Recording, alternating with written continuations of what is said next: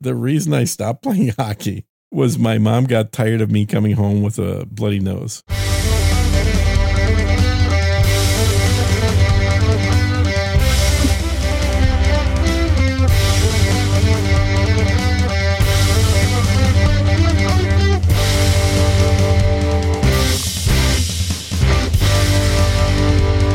Hello and welcome to episode number 82 of Unrelenting, August 25th, 2023. I am Darren O'Neill coming to you live from a bunker deep in the heart of middle America where audio gremlins ain't going to get us, Gene. They are not going to get us. They try hard, man. They do. hmm That's what happens Speaking when you of- new gear. Yeah, speaking of, well, I, I didn't really get new gear. Had gear, old, gear, that rebooted. yeah, that's that's never happened to me as of yet, which I should knock on Really? like everything. Yeah. I I want to say I've probably had the Motu for about five years now, and I'd say probably once a year I come in with my computer fully rebooted, and the Motu turned off. And when I turn the Motu on, it says, "Oh, cool! I'm a new device with all new, brand new settings." Now, So it doesn't happen consistently, but about once a year it kind of does. All the saved, like all the saved settings are in there in the Motu, okay. in the Motu. But, But you just need to show your computer what channels to use. Yeah. Yeah. Th- that makes sense. Now, do you turn your Motu off? Because I used to No. nightly and then just was I never turn it off. I always leave it on. That's why it's always a surprise if it's ever off. Right. It's like, wait, what's going on here? The only problem is you can't turn off. And I, Motu, come on, there should have been something in the firmware to be able to turn the light off on that whole front panel. So I just cover it with Mhm. a post it note. Do you sleep next to your Motu? No, but um, it's still What do you give a annoying shit if there's light for? because I don't even like looking down when it's on. It it can you catch it out of the corner of your eye. I'd rather not have the the light on, but I guess I could turn it around. Somebody mentioned that it could because I don't. It's not like you fiddle with the buttons on this thing. You, you could also up. just put a post-it note permanently in front of it and not care what it's like because you're not looking at it when you're fiddling around, right? You're looking at the software. You could just put a little box, make it you know part of the uh, monitor because it's it's my monitor stand for a monitor. I have a 19 inch monitor Oh, that just sits right on top of it. Works perfectly. hmm. The uh, so I have two 90, 19 inch monitors. That one's on the left with the Motu under it. On the right, Mhm. I have the Aphex Big Bottom and Aural Exciter. Are they the same height? That is uh, no, but the monitors, ev- even though these these were old, crappy Dell nineteen inch monitors, they have height adjustment, so they look like they're Hmm. the same height. Yeah, that was one thing Dell always did. They, I noticed. Well, they, I don't, I shouldn't say always, but that is one thing that I remember back from many years ago that differentiated Dell monitors from other monitor brands. Is Dell's had height adjustments. Yes, which is very nice.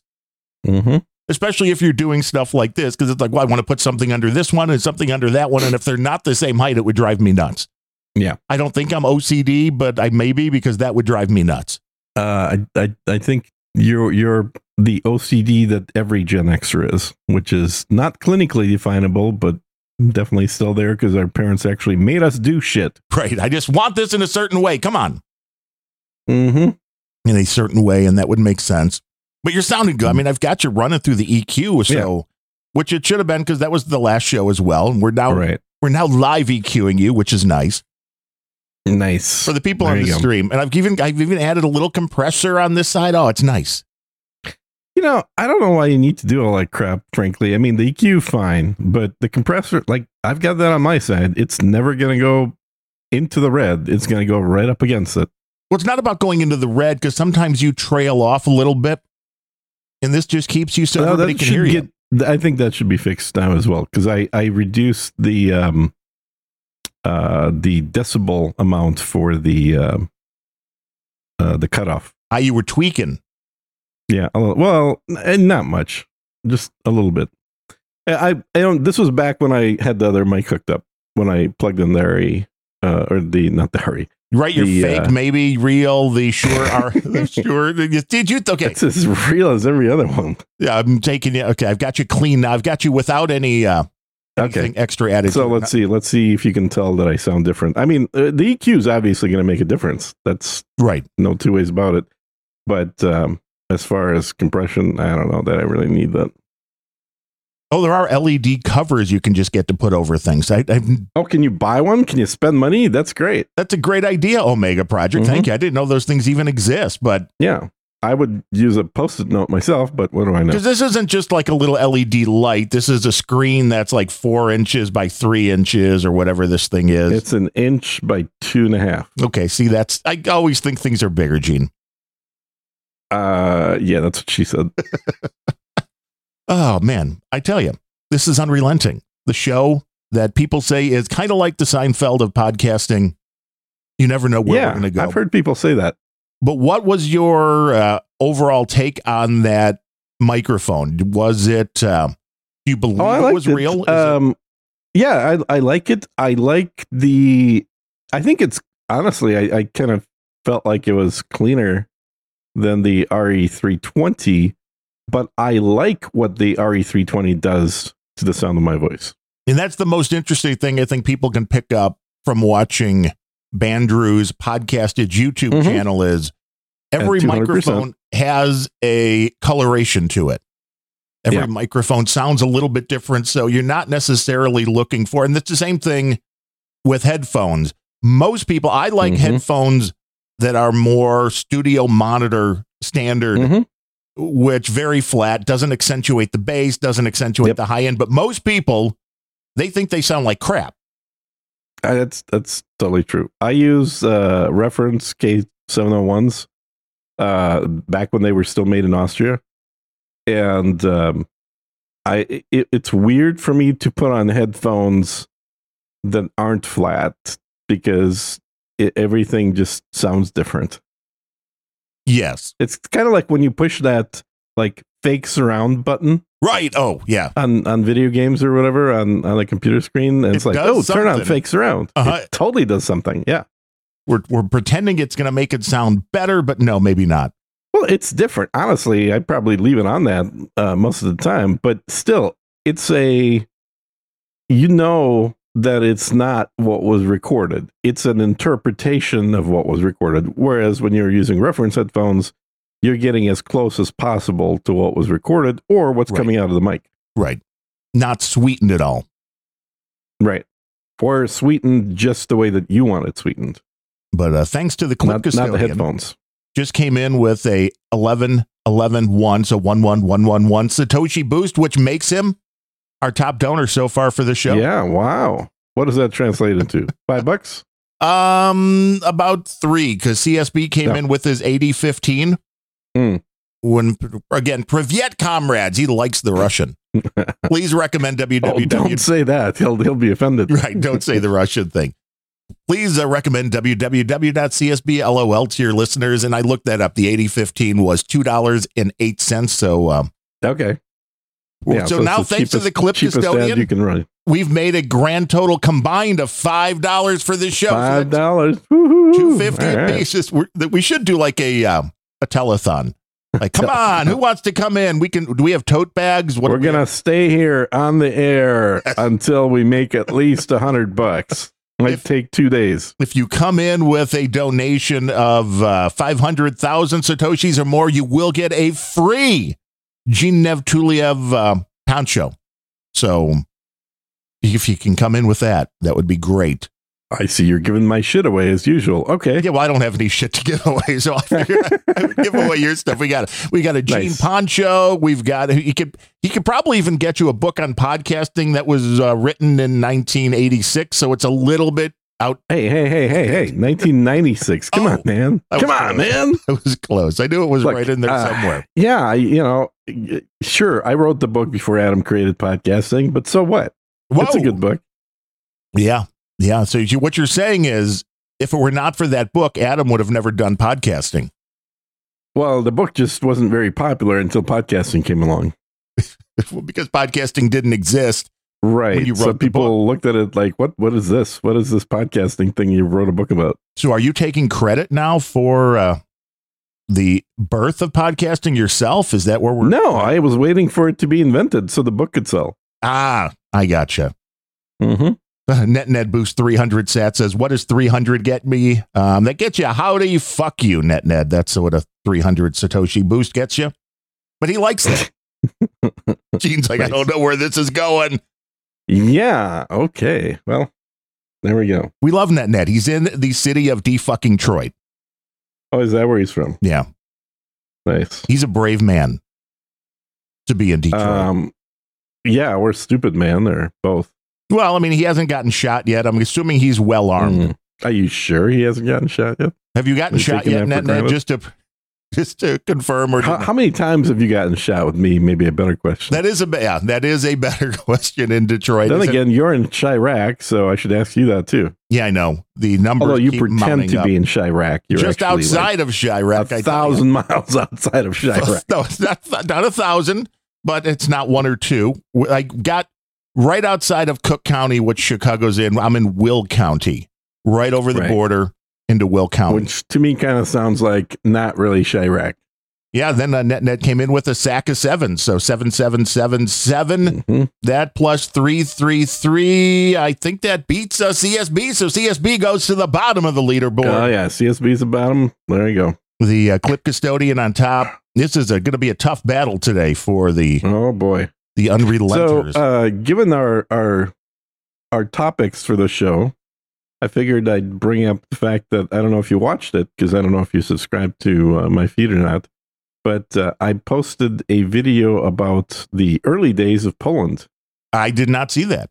Oh yeah, yeah. That's you know I figured both you and CSB might be interested in that, and it Well, talks about course. how the uh, the olden raiders of that area uh, were terrorizing everybody else around them, including the Vikings.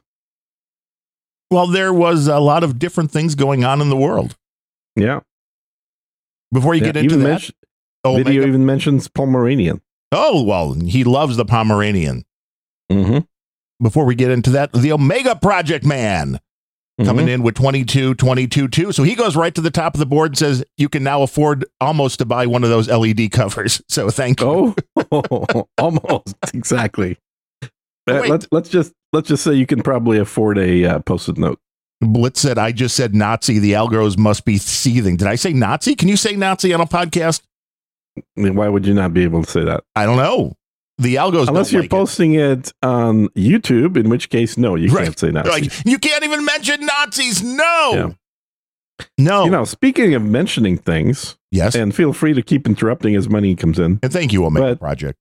Yeah, thanks everybody. Um, so did you watch Jordan Peterson or anything about Jordan Peterson recently? The the Canadian court had sided with the College of uh, Psychologists up there, or psychiatrists, whichever one he is, and basically said that yes, Jordan Peterson, while he has freedom of speech granted by the Canadian Constitution, the uh, if he wants to be a member of a professional organization like the College of Psychologists, then he uh, will have certain restrictions on his speech that they deem to be correct. Wow. So to be a part of their little group, you have to. Yes. This is kind of like the Republicans. Will you sign a pledge? Yeah, I mean, I, I I don't understand the point for all that thing, whatever. But but the um, the idea being, I mean, I understand how their thought process went because if you have, for example, a private company that uh, is in the business of, let's say, something gun related, let's make it very divisive, right? Um, and then you're out there on social media being a complete anti-gunner and talking about how horrible the gun industry is and how guns ought to be banned while working for that company, I could see how you may be told stop doing that or you're going to get fired. Right. Right. Because it's completely against what your paycheck is pushing. Yeah. Yeah. Like you're actively working against your employer. That's generally considered a fireable offense. However, in this particular case, he's not working for the College of Psychiatrists. They just happen to be the body that um, grants the uh, paperwork that allows him to call himself a psychologist. They're not the only body that does that. And in fact, as it turns out, it's not the Canadian Psychologist uh, College, it's the Ontario College of Psychologists. So it's one of the provinces of Canada land up north there, the top hat of America. And uh, so this group probably has a total population of like 20 million people or something that that would be represented by them. So it's a it's a tiny piddly little thing, but they're making a big deal about it. And the amazing part here, and it was quite interesting seeing just how animated and emotional um, he got while discussing it. But yeah, the the court kind of agreed with him and said, yeah, they, um, you know, if they don't like you representing psychologists by talking about how kids shouldn't be castrated, Right. well, then you shouldn't be saying that kids shouldn't be castrated because they don't want you to if you want to remain a psychologist or a psychiatrist, whichever one he is. And that makes I- perfect sense. Does it? I think so. In the insanity Hmm. that is the new world, hmm but it comes down to then what group do you want to be a part of? Right. You know, and then the question is, does your accreditation that you need for your professional livelihood hmm Mhm. come from these people? And the, is there an alternative? Because we saw it with the COVID stuff. There is Yeah. no more science if you shut down people that are a part of these groups that are like, wait, I look at this data differently, and here's what Mhm. my. If you shut all that down, then there no Yeah. longer is science. No, you're not allowed to do research on a particular topic because that topic's been settled. And our buddy CSB That's coming called in not science. with another 3333 saying, I don't want to be bottom. Well, that is beautiful, CSB. All right, so somebody else needs to send more money to take take CSB back to the we, bottom. need, we need a live uh, leaderboard kind of thing going during the show. We Maybe this- do. This, is our new thing. This would be great. This, I think we got to start doing video apparently. yes, and have a leaderboard. And all we have on the video, we don't even need us. Maybe just a couple of pictures of us, but we just need a uh, a leaderboard. right, the running total of the ru- the live update on the satoshis exactly, That is a great idea. isn't it? Omega Project says CSB is my favorite bottom, but I think that's something Oh. completely different. Man, the- the- These people are here all week. Come tip your podcasters. I know, right? Damn. The troll room is always on fire. Trollroom.io. That's where Yeah, you want to be when we do these shows live. When do we do them on Fridays? Friday Morgan's uh, like forever. Like 10 a.m. Central. We're both on that Mhm. Central time. It's a beautiful And we're thing. both on that not waking up too early time. I know. It's like, wait, do you want to do a 6 a.m. show? It'd be like, no. Uh, uh, no. I always liked the morning guy, you know, Jonathan Brandmeier that was here in Chicago. It's Mhm. like I I don't I couldn't do the 5 a.m. thing starting the yeah. show. That's early. You get used to it. I'm sure you get used to it. It's it. You know, he goes to sleep early. Well, that's it. I don't know if I, it would be weird because you'd be like, well, I'm going to bed at seven or six o'clock at night, and because you have to get up so early. But it depends on Well, what your internal clock like- is like. Eight o'clock or nine o'clock. Probably nine o'clock. I think. Depends if you're a heavy sleeper or not. You know, how many hours do you like to get? 12, 15 a day? Is that what you're up to? Huh. Yeah, No. I'm lucky to get six. Really? See, I need at least Yeah. seven to eight. I used to. You know, I think it's it's one of those things that uh, I think has changed over time. Is uh, as I've gotten older, I just don't sleep as much, even when there's no alarm going off. You're like, I'm just up. Now, if I get up for any reason after sleeping six hours, I'm probably not falling back asleep. So that's like Yeah. the worst time to have to get up to pee is like after sleeping for six hours because then it's this. Do you nap?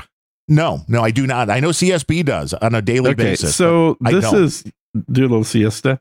Yeah. yeah. The um, I never never used to nap like ever, and then like once I was up, I was up until it was dark out, and I found myself in the last few years during COVID. I think is when I really noticed it. Is um, even if I get up at like nine a.m. or something, not particularly early. Probably right around 3.30, 4 o'clock. I was uh, kind of yawning and just take a little nap, sleep for about an hour, hour and a half, wake back up, then be awake till midnight. then play video games until four in the morning. Well, I try not to do till 4. I, I did play till 3 a.m. last night. See, I can tell. Yeah, I know. Can you? You, you can hear it in the voice. every time. Really? Yeah, you can I hear it.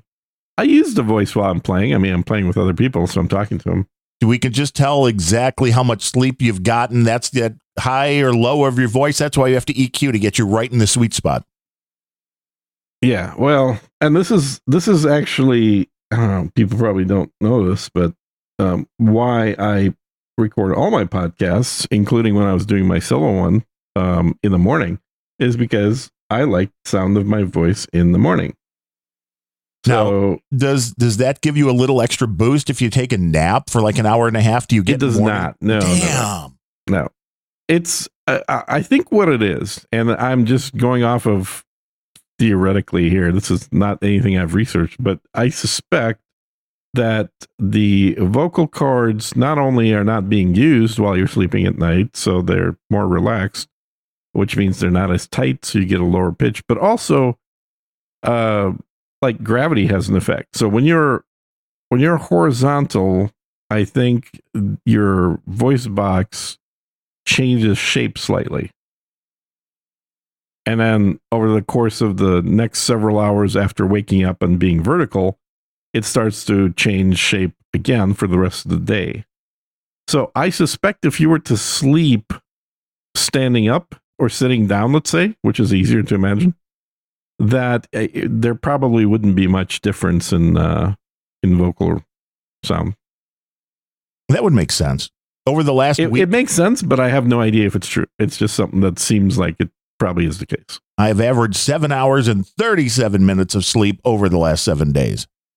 Oh, you know, that's a good point. I could probably look that up too. That should be in the health app, right? We have the data. Uh, yeah, got all kinds of data. So, uh, so apparently I snore at 95 decibels. That's useful data. um, That's pretty loud, man. I know. 95 decibels? Yeah. That's getting like jet plane sounding, isn't it? I mean, because Uh, like 60. well, I say totally if you're going to do something, you should do it well. you should, yeah, you should. Uh, Uh, 95 so, decibels. Damn. where's the average? I'm seeing the last night. Uh, so do I go for week or It was just right in the main health. Uh, uh, was it really? yeah, and there's, and then you can, you can still drill Average down. time sleep five hours thirty seven minutes. Oh, that's not enough. Well, who says That's, that's true, I suppose. Now, here's that's the for thing. the week? For the month, five hours thirty. The five hours forty six minutes. the the sound of a subway train Uh huh. at 200 feet away Yeah. 95 decibels Yeah, that that sounds about right. I think that's what most people that have been in the same room with me say. yeah they're like which is why nobody wants to sleep in the same room Well, yeah, I mean, luckily you don't need to. You got enough bedrooms, a vacuum cleaner 75 decibels right? Level at which sustained exposure may result in hearing loss 80 to 90 Well, that explains my hearing loss. see there we go I'm so damn loud. like when is gene being exposed to all of this loud noise I know, right? There's no airplanes nearby. There's no motorcycles. It's just me. just you Uh-huh. sleeping now can you put Yeah. in earplugs while you're sleeping to pro- save Oh, you yeah. from your own Yeah. snoring If I put on earplugs, I, I sleep like a baby. which is nice Hmm. Yeah, it's. Um, I did one of those sleep study things because they were trying to get me on the uh, apathy machine. Oh right, yeah. They want to put the the, the mask. They want to put everybody on an apathy machine. Get get me get you into be Darth Vader and Don't, stuff. don't they know you have no apathy? I know. I keep telling them. So did that thing. That was annoying because you got all these wires coming off of you all all night long. And they're like, "Oh yeah, yeah, no, you totally need to get one." I was like, "Well, I don't think I do, but all right. So what's what do we got? What's available?" And they're like, "Oh, we'll get you a machine for about a thousand bucks." I'm like, "Okay, and how much does insurance cover?" Well, insurance will cover anything over eight hundred dollars, meaning two hundred dollars. Right. You're yeah. You have to Like- you have to pay up to that point. It's like Jesus Christ, what? But like, but yeah, don't worry about. it. We can rent you a machine, and that'll save you money. And, and how much is renting going to be? Uh, so if I can rent one for eighty bucks a month, Oh well, after a year I'm like, and wait, hold up. so I'm basically paying for a machine after a year, and uh, insurance has no part of it at that point. can't you get it from Rent a Center, Rent to Own? And it- I, yeah, exactly. And I'm like, well, this is bull. So anyway, I was looking at them, but the one that I liked was like eighteen hundred bucks, and uh, so I never ended up getting it. So I'm like, ah, it's just I don't think I really need one of these things, but whatever. Um, and then um, I ended up getting a um, a sensor for the bed that uh, measures all kinds of stuff. It measures, uh, well, it measures my snoring, obviously. and uh, yeah, it measures how many uh, microphones do they need to do this? how often. Oh, it's it's like a it's got a whole ton of mics in there, and it measures the snoring. It measures how often I roll over. It measures what part of the bed I'm actually laying on. It's a whole ton of measurements that it provides, uh, which is pretty cool. I always like I like measuring stuff. Like I've always been a. I'm sure there's a technical term for somebody that likes measuring things, but insane. Oh yeah, nerd. That's it. Yes, you want all the data. You if every I want bit all the data exactly. because that way yeah, uh, you feel like you can do something about it. yeah, I I guess, or at least just knowing is the whole battle, Yeah, I mean, at least it gives you what you need to work on. or not even work on, but just knowing is enough.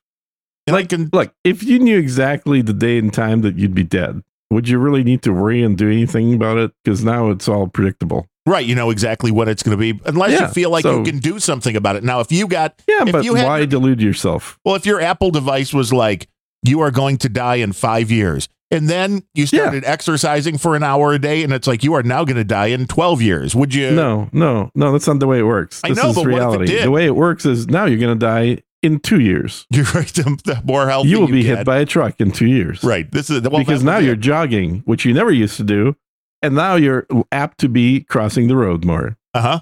That's the problem. That's, That's usually why- how it works. I only exercise in the house because I know I'd be the one getting hit by a truck. like, I ain't leaving the house. Nope. it seems very unsafe out there. Uh-huh. I just want to sit here, turn Quite on my the disturbed podcast. Uh huh.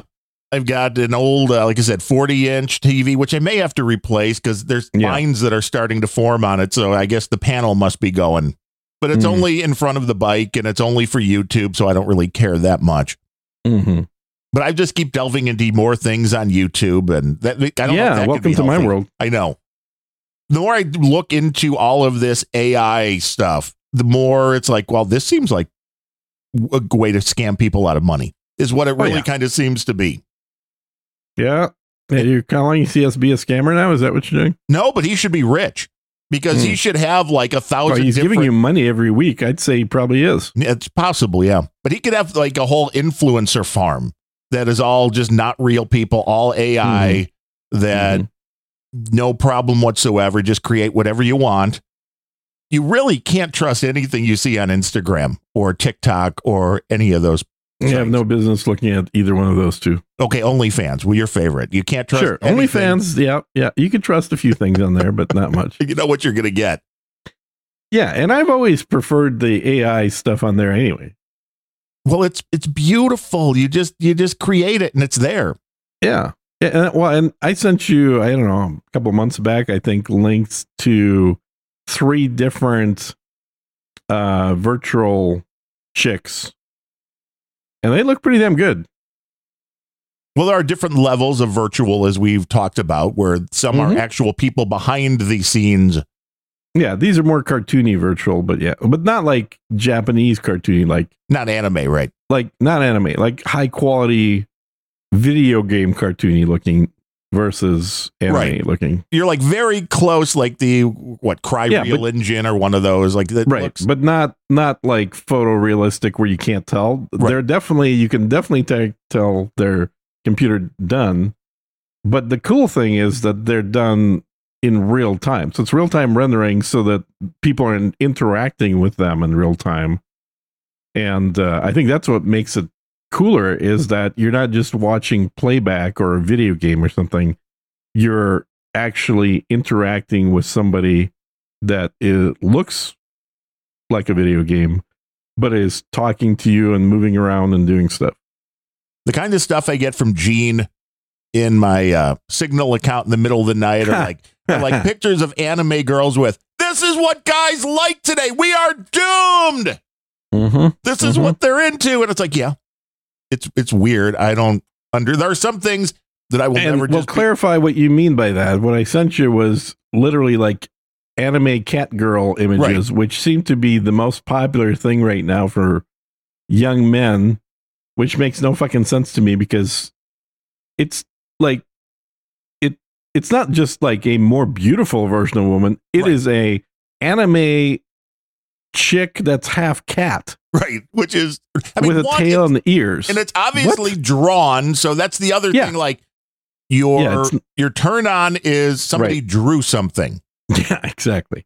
Yeah, and I, I don't understand that either. And I I know I'm the, I'm in a minority here because I've always preferred the most realistic looking video games. Like I want stuff in there to literally get to the point where you can't tell that it is a video game because it looks like life. And there's been one one uh group of video games that have kept on moving in that direction and those are typically the first person shooter games they tend to get more and more and more realistic. Right. Um, although there's some cartoon ones there as well.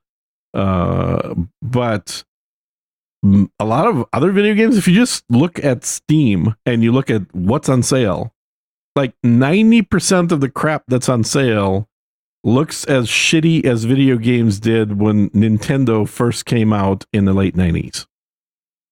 I mean, it's just like, what the hell? This is this is what people want to play stuff that that looks low res You or know, like 8 bit you got to be crazy you know, I like that for people that grew up on it because it's a nostalgia thing. But beyond that, I with you. You want the uh, if you go back, I had as a kid an Intellivision, which was one of the weirdest video consoles ever Mm, because it had a numeric keypad mhm.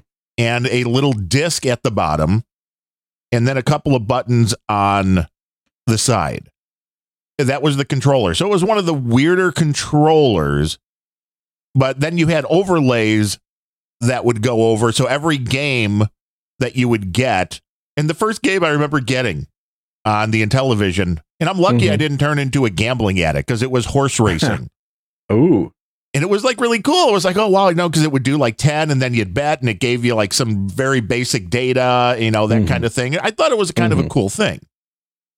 But- If you go back to, you know, that was the second generation. The first was the Atari twenty, what's it, 2400, 2600? What was the Atari number? I, I'm, I'm blanking. yeah, on that. 2600 and then there was a was it a 5200 I think? Maybe the upgraded version kind of thing. Well, the classic Atari, they're 20 just it wasn't 28. It was 20 I can't remember. see, there's numbers, and it's very confusing. There's They're- numbers. It, 2600, yeah. that was the original. I think was the 2600. hmm Now they just came out with something that will play those old cartridges that has a bunch of games I think inside. There's been a bunch of these Yeah. emulators that have come out. Right. But Right, right, right. baseball, playing the baseball game in that original Atari where there were like stick figures that as you move the joystick, all eight players on the screen moved in the Mhm. same way at the same time. Mhm. We've Mhm. come a long way Oh, from yeah. that. But I yeah, Atari understand. 5200 was the newer one. Yeah. Okay. But I understand going back for a nostalgia thing to kind of be like, oh, that's kind of cool. But it's just shit, man. but It's, here's the uh, thing: when they became too realistic, it took something out of it that, for in some aspects of it, didn't feel like playing a game anymore. There were a few of these video games that first was it Dirk something or other that like one of these first games Dirk- that that came Uh, out. Remember, it was a disc based. It was in the Yeah, arcade. yeah, yeah, yeah. Yeah, it was a it was uh, done by a guy who ended up in Disney. Um it was uh yeah, it was like a knight Yes, simulator thing. yes, and it was And way- it, you did a it was basically an interactive cartoon. Yes. And you did something on the screen, and then it was like you had no control over the next Yeah. thing that happened for the next five minutes. And it was like, this sucks. It wasn't that bad. It wasn't five minutes. The video game was priced more expensively because it required more hardware. But essentially, what they did is they created a choose your own adventure thing Right. that was all cartooned out. And effectively, your actions simply picked the next cartoon segment that it would play.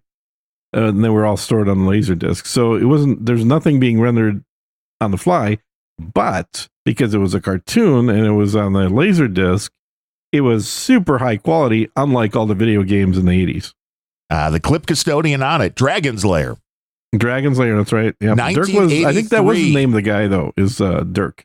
Let's yeah, it may have, let's see here. 1983, Mm-hmm. an interactive laserdisc video game Yep. developed by Advanced Microcomputer Systems and published by Cinematronics in 1983. Cinematronics, that's right. Yep. Dirk the Daring is a knight attempting to rescue Mhm. Princess Daphne from the evil Yeah. dragon Singe.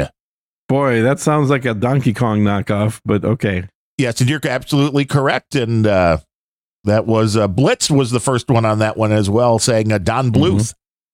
Don Bluth, yes, that's the guy that ended up at Disney. Yep. Yes, ex Disney animator. Well, it, looks like maybe he was an Mhm. ex Disney animator at the time, so maybe he went from Disney to this. Oh, okay, maybe. I thought he went to Disney, but maybe it was the other way around. He figured, wait, I can go make money on my own. Mm-hmm. That was Yeah, an I remember playing thing. that game. I was not particularly good at it because it cost uh, 50 cents instead of a quarter to play. Well, you're like, fuck that. So, yeah, usually, because I like I can go play. What, what did I usually play back then? I think um, Well, 1983 was literally. Uh, you, you think about the other Donkey games that Kong were out. for sure. Right. I was really Pac-Man, good at that. I could Donkey play a long Kong, time. Yeah, I wasn't a big fan of Pac Man, but a quarter would last a lot longer. Asteroids um, was a little earlier. Yeah. Uh, what was the one where you're you're like a spaceship flying and shooting stuff? Oh, um, Um, Z- Z, it starts with a Z, Zaxxon. Zaxxon, yeah. I yeah. loved Zaxxon, man. that was a great game. it had that yeah. just enough 3D kind of Mhm. imagery to where you had to try to fly up and down to not get Yep. your your spaceship zapped. So yeah, I played those video games way back Yeah. in the day. Totally. And this was Oh. so different. It was interesting because it was so different. And if if we Some of us are still playing space games. You are, yeah.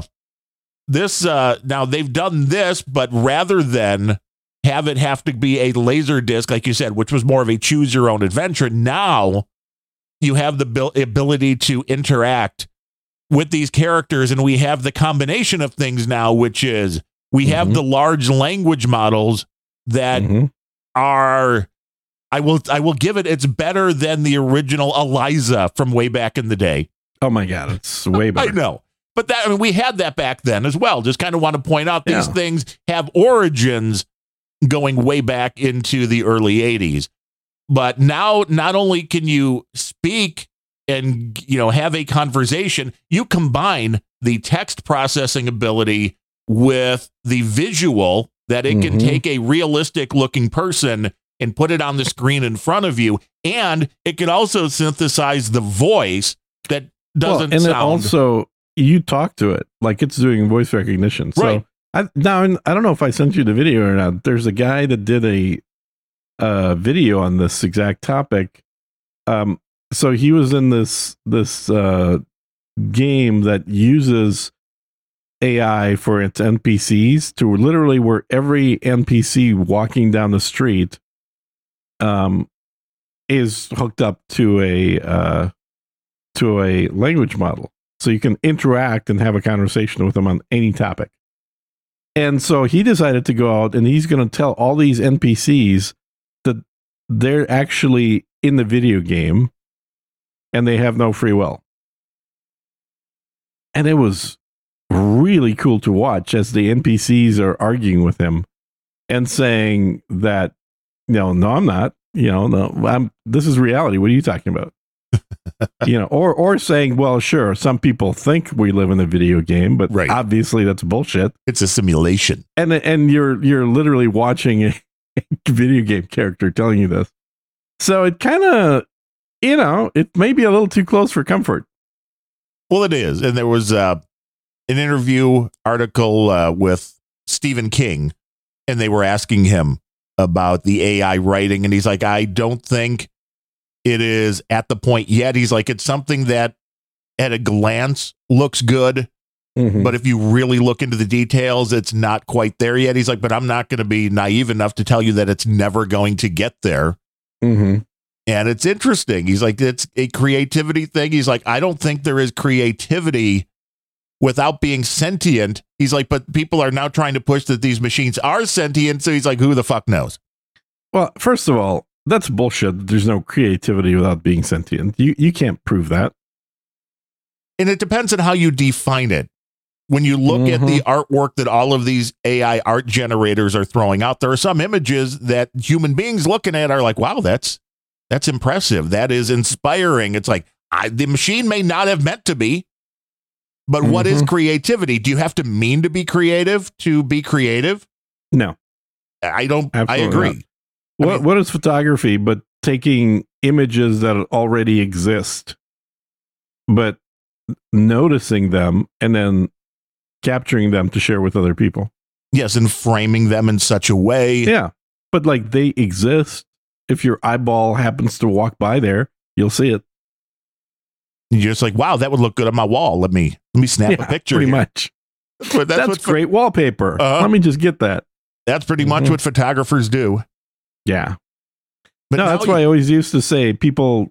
I, I think a lot of people didn't like me saying it, but I, I've always believed it to be true. Is that um, when I when I actually made money and and sold uh, photos, 'cause I, what I mostly did is fine art stuff. So it's basically just beautiful outdoor vistas or interesting, unusual indoor stuff. But I always sold large format stuff, so it's like thirty by sixty.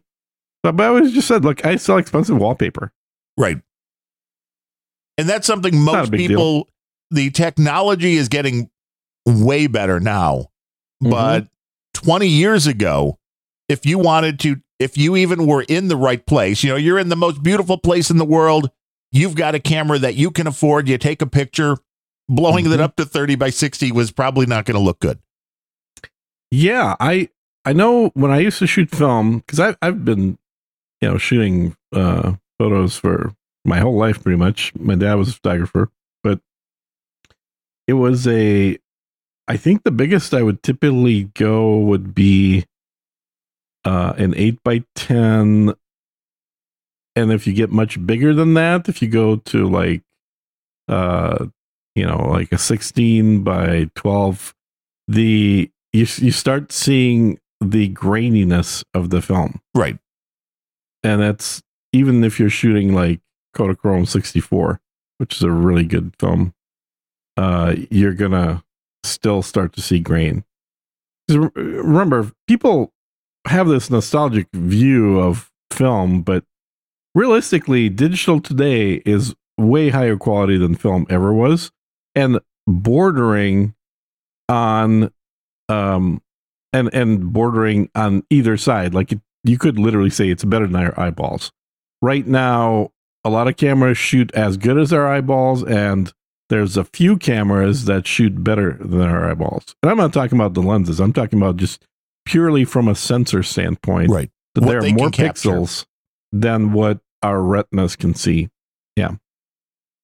And the interesting thing there is you, you can still, for what people liked, and for whatever reason, I mean, and I get it, it's the nostalgia thing again.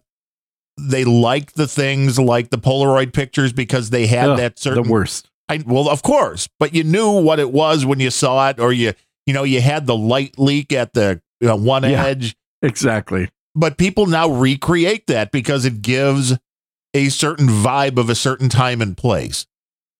Which is why, Yeah. for me, it's like very strange when you take some of those old photos and you can now make them better. And the interesting Mhm. thing, and I think this is one of the reasons the AI stuff is getting so good so fast, is the ability now to upscale. I mean, if you're still doing any kind of Oh, photography, incredible yeah.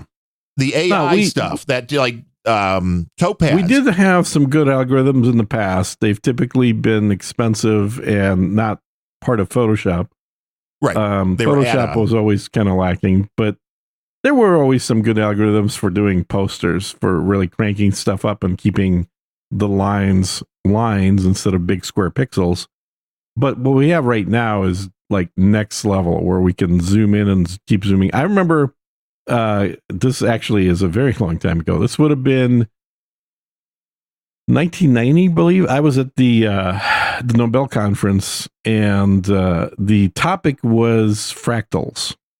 And um, this is where I got to meet Benoit Mandelbrot and a bunch of other guys that were uh, really in that field, mathematicians.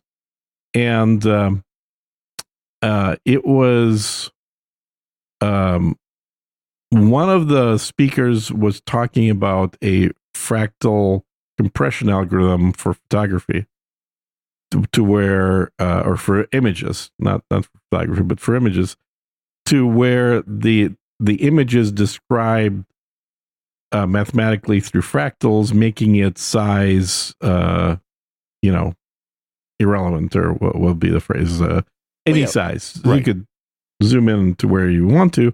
And it was it was a uh, a brand new idea at the time because typically you know most images were pretty damn small and with 256 colors. Um we're just getting into 16-bit color back then but it was uh it was fascinating to hear about this new new way of really taking an image uh, tr- uh, translating into a mathematical formula and then really using that to recreate the image. And it it was not things were not perfect. Like it the you had to sort of take shortcuts with when you're describing the image that way but the image you if you were okay with what the end result after the transformation then that transformative image would be scalable to any size And- but now I think we're at a point where you can literally take any image and blow it up to almost any size, and it just keeps looking amazing.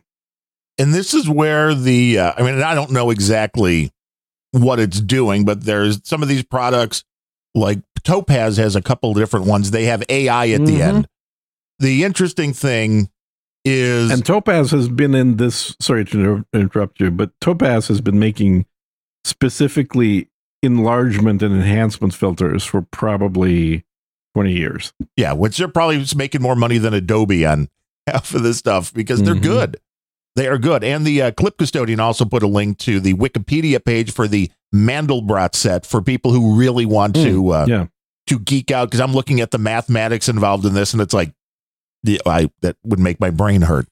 mm-hmm. But these things that you can run, these upscalers, Yep. the ones that Topaz has, and there are other companies that have them. The interesting thing is they're now looking at the image. It's not just taking the pixels and making them larger. It's looking at the image. It's telling you where the faces are. It's giving you control over if you want to bring back because if you have a very small photo of a person and you Mhm. blow that up, the details and things like the eyes and that just aren't going to be there in that source image, but they kind of make it up. You know, they add it into it. They add these little details that make it look more realistic. Now, it may not be 100% realistic, but what they're adding to it, as you said, once you start blowing these things up, looks very realistic and the whole, you know, skin tones and all of that. It's Mm-hmm. amazing.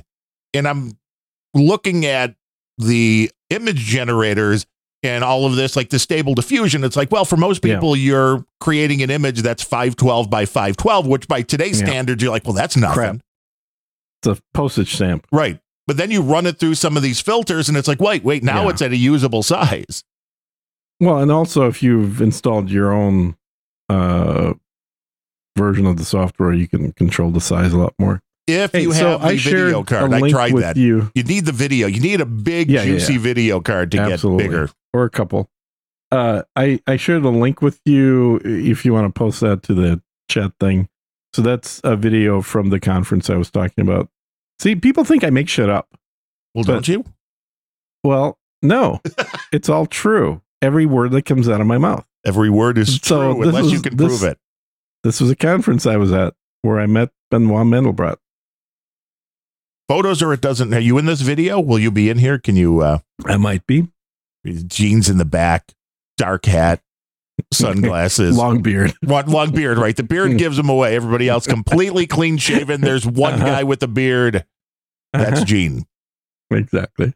But that kind of technology lets you do some amazing stuff. Now, some of this AI stuff I think is just creepy, like the things where you can take a photograph and it will animate it. So Mhm. you're taking a still image. Oh, I love those. Those are awesome. I think it's really cool, but it's very creepy if somebody's doing that, you know, a photo of your grandparents or something. And it's no, just like, it's not. That's really cool. I totally don't- disagree. I love that stuff. I think it's creepy. I think it's the technology is fantastic, but it is a little bit creepy. And it all just goes down to something I've been saying for years, which is you can no longer believe a damn thing on the internet. You really can't. I, I don't think you should have ever. But true. Okay. True. But you have to even more and more so. Yeah, Gene is the guy wearing the turban, NetNed, yes, in that video. most likely, but we cannot Uh-huh. confirm nor deny that. But That's for right. me to do the stable diffusion at home, I uh, I would need a few video cards, and the video cards are like two thousand a piece, so I need to raise some funds. That's right. Need to raise Yeah, them they fast. they cheap. That's for sure. no, I mean, and then you look at it. I was surprised, although I'm assuming they will get the as far as all of these stable diffusion stuff, which is one of these image generators. Mm-hmm. pretty much needs the NVIDIA graphics cards to work well. And the Apple, they haven't caught up yet. Apple is not a, uh, you know, you would think that all of these M2 Pro and Yeah. Max chips, so far, not really good for AI.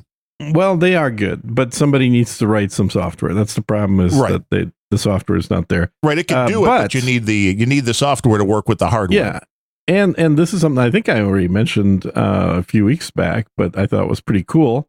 Um, is that both, um, both the uh, Unreal Engine and the uh, what's the other engine? God damn it! The I'm Cry blanking out. engine, one of those. No, no, no. It's not the CryEngine. Uh, it'll come to me. But the one that Kerbal uses, both that engine as well as the Unreal Engine, both the companies have said that they are bringing their engines natively uh, to run on the uh, M series of processors. So that is very cool. It means that not only are a lot more games going to come out for for Mac, because then it- all it's going to be is just a compile option compile for PC, compile for Linux, compile for Mac. That would be nice. But to take full advantage of the CPU um, means that you may have games that run better on the Mac than they do on other platforms because uh, that that CPU is fairly unique um, compared to you know Intel AMD uh, CPUs that most of the PCs are running on. So I'm looking forward to it. It'll they just both companies just announced it like in the last uh 3 months probably. So uh, we probably won't see anything until next year, but by next year we should start seeing some stuff coming out on the Mac and and I'm looking forward to seeing like just what kind of frame rates do we end up getting. Yeah, for the stuff people think it's amazing that you can do text to image. They're at text to video now. So Yeah, yeah.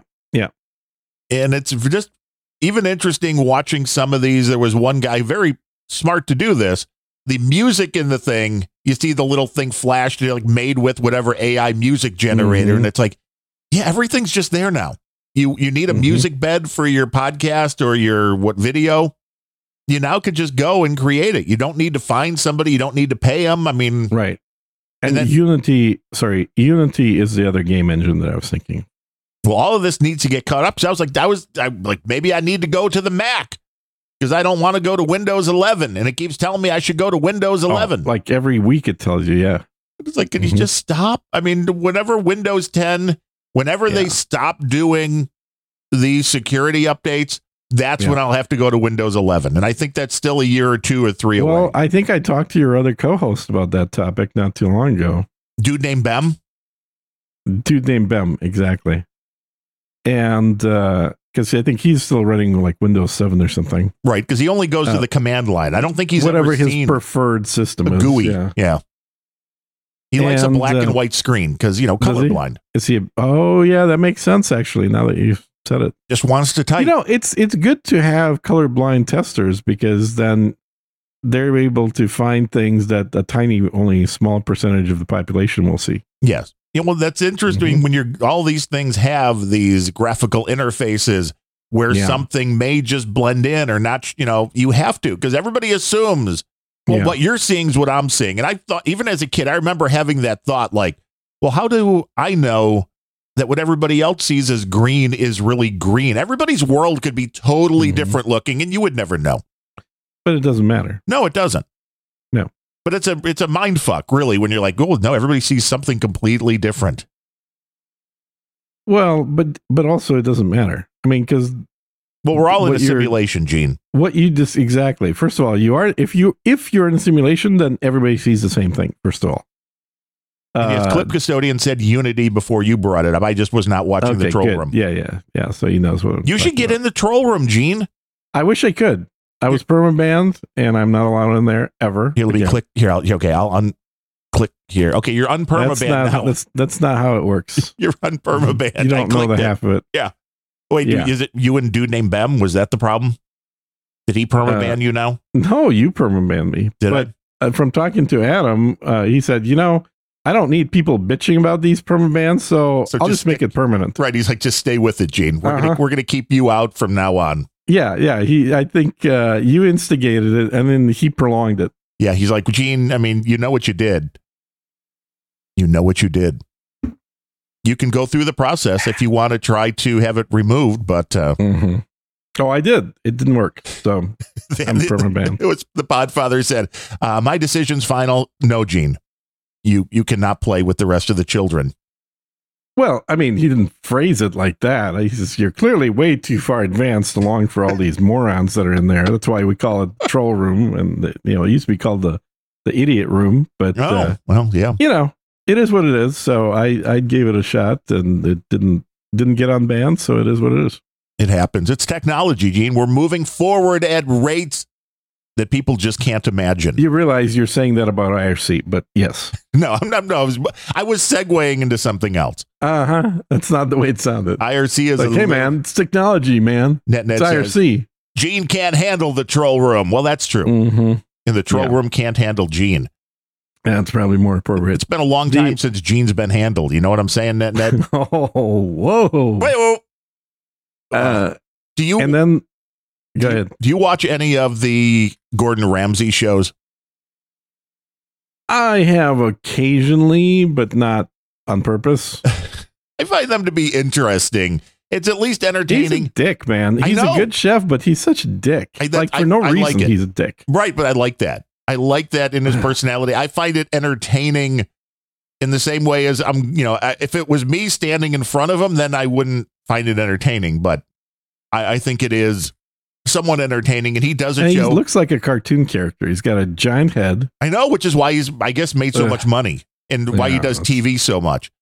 And the ones in Um, the, he did a show, and it started in the UK where he's like, "Oh, I'm looking for the next big Mhm. UK food star." I think that was even the title. hmm They did two years of that, and then they brought it to the United States. But it was it was funny because he has people like doing challenges, and he shows up at these locations, and he like jumps out of helicopters, and he comes in on a Harley. Jesus all very much done to be like pump up his ego, which I get Uh huh. but it's hilarious, you know, when he comes in when a helicopter and then jumps out of the helicopter into the ocean and then like swims in to to give them the challenge. I mean, I will applaud him for the creativity on this kind of stuff, but the, The, one the my favorite was one episode I saw where they were they were talking to his kids, and the the host said, "You know, do do you like the way your dad cooks?" And the kid's like, "He's all right."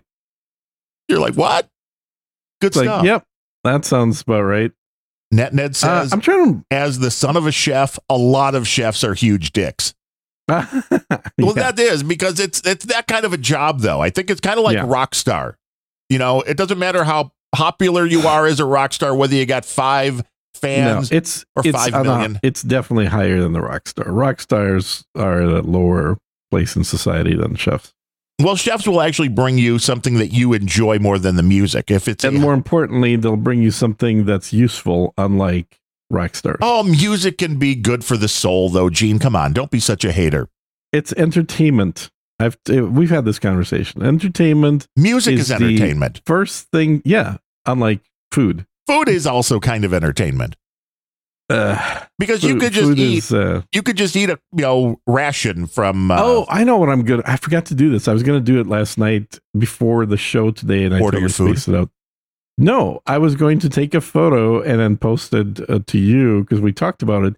I finally got some Soylent Green. oh well, you how much did you get? A six pack? I Did you got one case? bottle. I just got one bottle. Well, that's it's good. not cheap, so I just got it one bottle. You can't. Uh, you can't have too much, man. It's a lot but of it- protein. it is they they have clearly decided to deviate from the original tongue-in-cheek name branding so when they first came out it was an extremely generic bottle with very generic just the word Soylent on it and then nothing else was on the front except maybe like the the volume of the bottle you're like you're missing out on the whole concept of this And- product. and there's a little bit of stuff on the back. And I thought, well, this is kind of kind of neat because they're playing up the whole like, I don't know, you're just drinking stuff. Right. It's good for you. Right. It's Soylent. But yeah, but now it's like clearly they're trying to not pretend to be related to the movie, and it's it's got all kinds of branding crap all on it, and it it's mint flavored instead of green. You know, it's like okay, all right, I get it, I get it, but it's still it is Soylent Green. Ooh, it's people. But Yeah, they that's what they say, but it does say it's vegetarian. So, oh, well, hmm then how can it be people? well, how can it?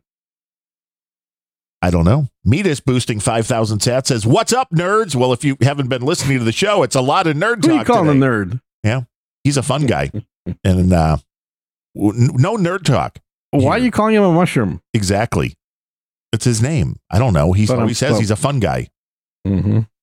The winner of the US version of Gordon Ramsay show was the one I kind of predicted because usually it doesn't matter who the person is or what the challenges are. They know the product that they think maybe can make him the most money Exactly. because these aren't chefs. These are people like the one girl was from the Chicago area that was Vietnamese, but has like a Vietnamese coffee company. Yeah. And they're looking for an investment. And it was 250,000, which I'm like, you're putting your, you're putting yourself through this for a quarter of a million in today's. totally not worth it. I know Gene's like, I can, I get a quarter million. Come, can I put people through the stupid human tricks? That'd be great. But the guy Not that won it. was a product. And I want to know what you think of this because I still can't wrap my brain around it. Mm. This was a technology, and he was Mm. using it mainly at this point for energy drinks, Mm. but it is comes in a cup that is devoid of water. They're calling it a 3D printed energy drink. And, you know, the big selling point was, well, here's a stack of cups and that fits on, you know, one little table. Here's the Yeah. equivalent of the energy drink in cans. And of course, it takes up a ton of room and a ton of weight and all of this for shipping. So, Mhm. the concept is well, you know, I can do a lot of things. We can do mouthwash, we can do this, anything that they can de-water, if you will. That would be called dehydration. Dehydration, right. But we're, we're trying not to confuse the, the idiots, remember? You can't say big words like that. They won't get it. But that's this whole concept. And I'm like, the technology is great. But is it Mhm. something that people will use? Because one, it's already useless in any area where you don't have widely accessible drinking water that's not going to kill you. Okay, so you're telling me he basically has a drink powder, but it comes in the shape of a can? It comes in a they look like plastic cups, but they said these were actually biodegradable things. But the bottom, so are the plastic ones. So it's not even a powder, but the bottom is like a solid of some sort, gel, something like that, that you Yeah. add the water. A minute later, you can drink the energy drink. So it is literally just a uh a big red cup with a powder in the bottom. Kind of, but it's a solid. So it's not a powder. But I'm thinking, wouldn't it be better? But I've it's the same using- damn thing. I mean, it's, you compress the powder, it turns solid. which is I'm like, this is what I do daily when I go on the Right. bike. I grab one of those Nuun tablets, N U U N. yeah, I don't trust that shit. I think they put way too much crap in there that just doesn't belong in the human body. Well, that one seemed okay on what I had read, but maybe I'm know. wrong. I don't know what's in there. You know, it looks like you're getting a little Mm. potassium and sodium and that, but it's the concept is you're getting a Gatorade style drink in your own water bottle, adding your own water to this, which By the way, similar. Gatorade sells Gatorade powder. Well, I understand that, but this is a similar thing. This is a hydrating drink, which is what Gatorade's being sold as, but it's giving you a little tablet rather than you know coming in a. I don't understand the cup part of it. Like, is somebody going to grab a cup and then just go out on their day and have that cup and add water in it at some point? Yeah, just dip it in a lake. Right. You know, it just seems like I don't Now, understand. if you had like chlorine on the bottom of that cup, that might be useful. where you can take right dr- water and be like, well, w- this you can add a little bit of what iodine, iodine, chlorine. Yeah, and that way you can take drinking water, and that way if the drinking water is a little Yeah. bit off, you won't get sick. Mhm. It'll kill the bacteria or whatever.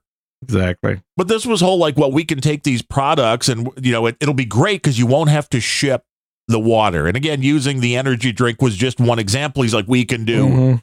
we can Oh, do sounds anything. lame.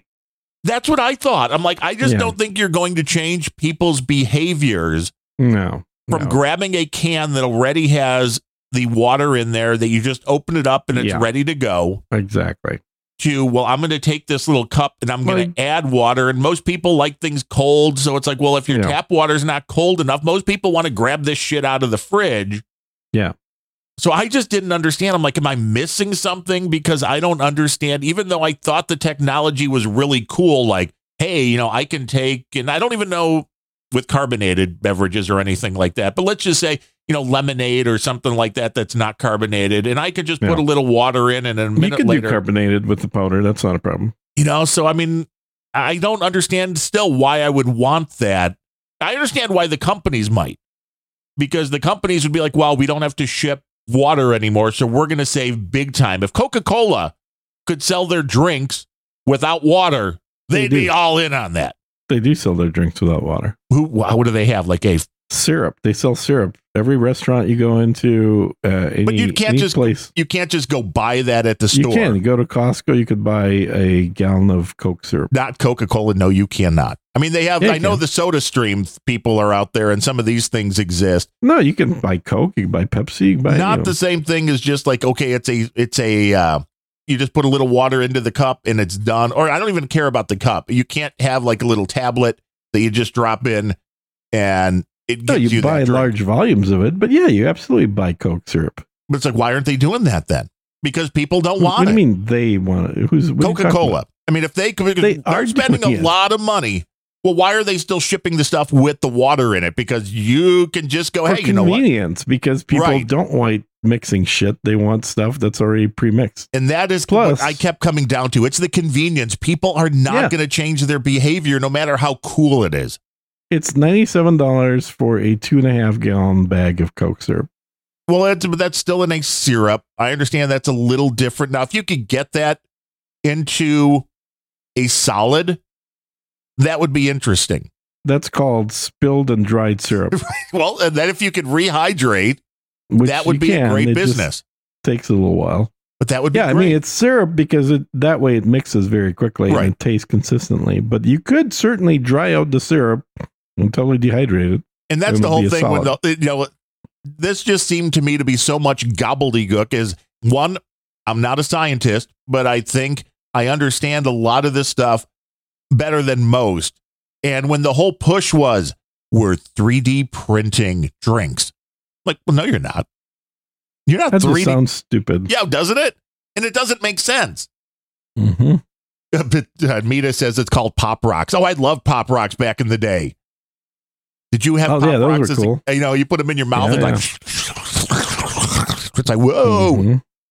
And then somebody, you know, allegedly the uh, the what do you call it. Crack your teeth. Well, well, yeah. One, it could crack your teeth, but the conspiracy theories were, you know, if you swallowed the pop Oh, rocks yeah. and then Nothing drank happens. a coke, your stomach explodes. Yeah, it doesn't. I know, but I mean, that was as kids, you were like, "Wow, really?" we didn't have the fucking No. internet back then to But- go. If you'd swallowed like a whole stick of Mentos and then poured Coke in there, then you're in trouble. Yeah, that's that could be bad.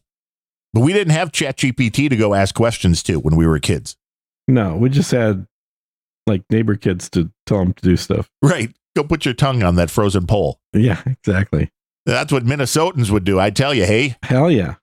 go out in the hockey pond, shoot the biscuit. Yeah, the number of times that like my face froze to the ice is Well, were lot. people were people slamming you on the ice a lot? Is that the uh, well, it yeah, you know, if you're the goalie, you tend to put your Ah. face a lot closer to the ice. see? That was going to be my guess. As you playing hockey as a as a young lad growing up hockey. in Minnesota, I would have guessed goalie or uh, or the bruiser, the defenseman, the guy Yeah. that liked to get into fights. Yep. Yeah, fights were good. I got into a lot of fights. I, I, that's hard to believe. Did they usually start as a verbal altercation by any chance? You know, where the other guy just couldn't handle it anymore. I wouldn't know anything about that. nothing, nothing at all. No, of course not. Uh-huh. No, Of course not. It's it's not all like you see It's on never- YouTube. it was never my fault. exactly. No, of course. Nobody would believe that anything was your fault. No, no, and and this is true story. The the reason I stopped playing hockey was my mom got tired of me coming home with a bloody nose. really. She's like, "You're done. You're not doing this anymore."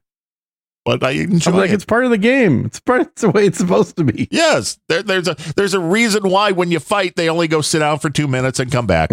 exactly. That's it. Or if you're if it's really a bad fight, five minutes, right? If you got blood, you got Mhm. five minutes. Because that's really the way to teach kids right and wrong was okay, go sit down for five minutes, then Cool come right back in. Uh huh. It's not all like it is on YouTube. I love the videos on YouTube when hockey players are mic'd up.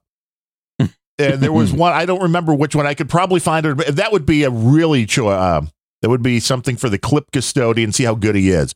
I Hmm. remember seeing one, and I don't remember how old the video was, so I can't really tell you when it was from, but it was right before a face off. The two players get next to each other, and the one Mhm. guy's like, How you doing? Good. And he's like, You want to go? Yeah. Okay.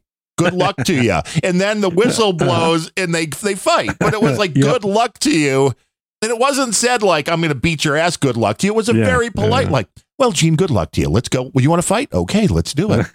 It's like this Yep. was just part of their job. Like they're, you know, this is what we do as yeah.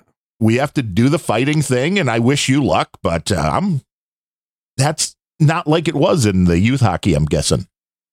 Uh, no, it was exactly how it, It was was. Gene's like, I'm going to kick your ass. Uh-huh. Very Oh, polite. It's the way we like to imagine it anyway. yeah, yeah. And I oh, the other memory I have of that uh, is like falling on my back on ice Ouch. and having the wind completely knocked out of me. You know, where you can't breathe. right. You ever have that experience? Yes. Yeah. Not often, so, but a few times. So yeah, you know, it's a lot easier to get into that situation when you're on skates. And uh if somebody like, you know, clotheslines you. Right. And then if it's at the time where somebody wants if back. somebody wants to kick your ass, it's a really good time when you're already on the When ground not breathe. breathing. Uh, you're like Although maybe a good, you know, chop to your windpipe would get the breath coming back. Yeah. Yeah, maybe. Hockey is not for the faint of heart. Although yeah, it's a good sport though. I like hockey. Hockey and um, biathlon, those were good sports. those are the two you participated in or the ones you Mhm. like to Yeah. watch. Well, uh, both. I, I mean, I these are ones that when I was young, when I was a kid, participated in, and I like to watch. I may have to go back into the hockey mode. NetNed played hockey, of course, Detroit. He's a Red Wings fan, Mhm. no doubt. There you go. But the Blackhawks got the number one pick, the guy that's supposed to be like the next Gretzky. So he may be fun to watch. Another one of these like 18 year old kids Mhm. that they're putting the weight of the world on. Like, well, you're going to be the next Gretzky. It's like, that is so horrible to do to a kid. Oh yeah, yeah, yeah. No pressure whatsoever. NHL That's- mic'd up fight. So I wonder if that was in here. The uh, Mina's Oh, really? coming through That's with funny. that. Yeah. just look that up on the, the YouTubes. They're good stuff. Uh huh. I would watch during the show, but that would probably not be good uh, good content. Did you watch the uh, Olympics in '80? Uh, I did because my dad and my sister went. Oh, did they went to Lake Placid? They did. My sister Cool. was big into ice, uh, not ice dancing, Skating? the ice skating. Yes, the figure skating. Yep. Mm-hmm.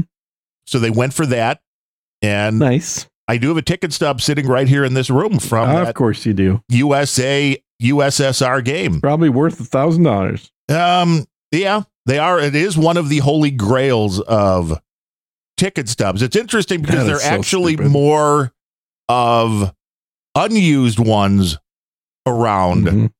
because so many people did not go to that game. Really? It was thought it was just was the United States was going to get its ass kicked. There was no interest. Right. Yeah. So it was just kind of like they total surprise. The place uh, at the opening was almost empty. Now by the end, the Mhm. place started filling up, and a lot of these tickets weren't used. So I'm not sure how. I'm sure the doors just kind of got open, and people were hearing like, "Oh my god, the United States are going to Mhm. beat the Russians." Those horrible Yeah. Ruskies. The miracle was. on ice. Uh, it was. It would be very, very surprising yes, because they the Russians won the previous like decade. Yes, and they were by far at the time. This was before for anybody that's been watching the Olympics more recently, where they use professional players. I don't know. Does hockey still do that? Because basketball so. did, where they went, and Yeah. that was like, okay, Yeah, fuck, yeah, yeah. that's the, the Olympic basketball became a joke the minute the United States Yeah. could put Michael Jordan, Larry Bird, and Magic Johnson on the. Yep. Yeah.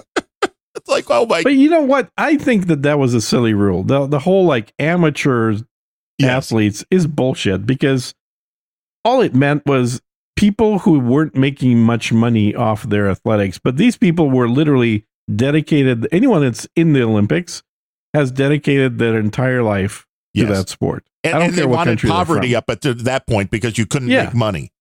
And it's like, hold up. So what we're saying is, uh, anyone that's dedicated their life to the sport can be in as long as they don't make money off of it. That's retarded. And it was beyond that because now, like that gymnast Olivia Dunne, who is making millions Mhm. on her social media, I think that would have also disqualified her. Yeah. Yeah. Whatever, wherever she's making the money, she's making a lot of money. Oh yeah, yeah, yeah. And it's like, why? I mean, again, You this- know, nude gymnastics is very big in Japan. I did not know. Nude or new? Nude. Okay, I did not know that. Mm-hmm. And Gene's like, well, I understand why. I Unless, mean- unless it's sumo wrestlers doing the Well, gymnastics. sumo wrestlers are basically nude. is that why They you enjoy have like sumo? a, a a they have a tire inner tube tied around them, but they're basically naked. yeah, so good stuff. Want to get all in on that? Really? No. Does that sound exciting to you? No, no. You all excited? Is this something? Is this something I can interest you in? How Uh-huh. much would you need to get into this sumo wrestler Would you today? like to know more? Yes, just dial one eight eight eight. I watched uh that movie again. I watched uh Star uh Starship Troopers. What is it called? The That is a movie. I don't know if that's the one yeah, you watched. Yeah, yeah, that's the one I watched. Yeah, that that it's such a great movie, man. It is so underrated. It's it's got the hokey bits in it, but just the right amount of hokiness in that movie because the underlying message is just so good. Well, and I like movies that have a little bit of a comedic edge. I don't like anything that's too straightforward, dark. Mm-hmm. Mm-hmm. You got to have a little comic edge, especially when you're doing the sci-fi thing. Yeah, yeah, exactly. You know, Star Wars, I think, again, I probably just glorifying it because that was the movie for our childhood because I was seven when Star Wars came out. Right. I remember seeing that. If I if I remember correctly, I saw Star Wars in or maybe it was Rocky. We saw one of those in Hmm. French Lick, Indiana as a child. Home of Larry Okay. Bird, Yeah. who was on those Olympic basketball teams. The uh that dream team, I think we talked about it. That the jerseys with the mailman, uh, Karl Malone, his wife, Hmm. picked them all up. I mean, I guess they were just all thrown on the floor. I don't know what was going to happen to those jerseys. So he saved them. He had them up in his Damn. auto dealer. They were all just auctioned off and went, especially the Jordan, for 1000000s Uh-huh. Oh yeah, totally. millions of dollars. Which I don't understand that either. I mean, like, what's the attraction in owning a piece of somebody else's clothing It is putting it to a particular bath event. water? Well, right. Well, Or- the bathwater you've bought it from. How, how many OnlyFans girls you have bathwater from? I've have? never bought any bath water. That's the stupidest thing in the world. You've got a whole display in the garage, I think, with I- all. Of course, in Austin, it would quickly dry out, so Yeah, you would no, have to be hermetically sealed. that is just so stupid. But the, that's one of the big things in these sports collectibles now when it comes to uniforms is trying to photo match because you could sit there and look Mhm. at a uniform and the Mhm. uniform say Michael Jordan wore for years Yeah. with the Bulls, they didn't change much from year to year. And to be able to say, well, he wore this uniform on this day when he did this thing, that's a big deal now. If there's a way to prove that the particular uniform was worn and it was for an event that was, you know, that It's just lame, man. I don't understand it. Like I understand some souvenirs, like if you catch a baseball. right, which I did once. I've never managed to be in that position, but but if you do that, that's cool. Not because that was a ball from that game, but because that was a ball from that game that you caught. right, it's a memory for you. It's a memory that you're a part of. Right. You're not buying a fucking ticket stub or a shirt that somebody wore that you've never met and Right. you had nothing to do with. Oh, and there is a difference when we were in uh, Cleveland, I think it was back when I was 16 or so. My cousin Randy came with us. We Oh, were Randy, sure. good old Randy. And we were Mhm. sitting down by the White Sox dugout. And as Carlton Fisk was walking off the field, he gave Randy the bat that he was using. It's like, now that Yeah, that's kind of cool. that is a memory. Because how often does that happen? Never. Right. Yeah. Never. So, but you're right. That is a Mhm. completely different thing than I'm going to go buy a game used Yeah. Carlton Fisk bat, which I can, Yeah. but it's devoid of that memory. Now, it's because that people put a monetary value on it, where if you have Michael Jordan's, you know, sneakers or jerseys or whatever, Yeah. then it's big money. But yeah, why is it big money? That is that is one for the ages. I guess people feel the need to Mhm. collect stuff is and I made no bones about the fact that I like listening to Taylor Swift's music. I don't Right. understand people spending thousands of dollars on the limited edition vinyl. No. I don't get it. Unless you're doing it purely to resell later. Right. Where it's like, which I do. That's why I buy them at, at face value. One of the things that I had, and I, I say had because I haven't seen it in probably over a decade, so I'm going to assume it's lost, is I had a um, a towel that was signed by Douglas Adams. oh, thanks for all the fish. Yeah. And so I I had him autograph that in uh, 1989. And um, you know, I thought it was kind of neat, but when he autographed said, "You know, you're the first person ever to have bring a towel." That seems nearly impossible. I know, him. that's Was what he- I thought. I'm like, "You got to be kidding Right. me." Was he like Really? Was he like bullshitting you? Like I see these like 14 of these every day. Uh No. No, but I think a lot of the people in line to get autographs were looking at me very jealously. You know, you you do They have- hadn't thought to Well, bring a towel. and you do have to have the right kind of towel because they're not overall if it's too fluffy, it's not going to be easy to take a marker and, Yeah. and read Well, the signature. It was definitely not the towel that was in the book that I brought. I brought a tennis towel. Well, that would be better. It's nice, It's small. That's the small, main reason. It's, it's, And it's- it's not going to be useful. not too fuzzy, not too thick. No, it's not too fuzzy or thick, but it is. Um, uh, and you know, it had McEnroe on it. But other than that, it was perfect. Douglas Adams was a genius. He was a, a great writer, and it's it's very sad that he died young in life. More books would have been forthcoming. Well, now it's the AI could try to recreate that style, but it would never work. Totally could. No, I think it could totally do You it. think it would? Do you think I his think so. style is so Yeah. slapstick that maybe No, it's not slapstick. I think it's it's different enough that an AI actually could do it. There's not a whole lot of subtlety.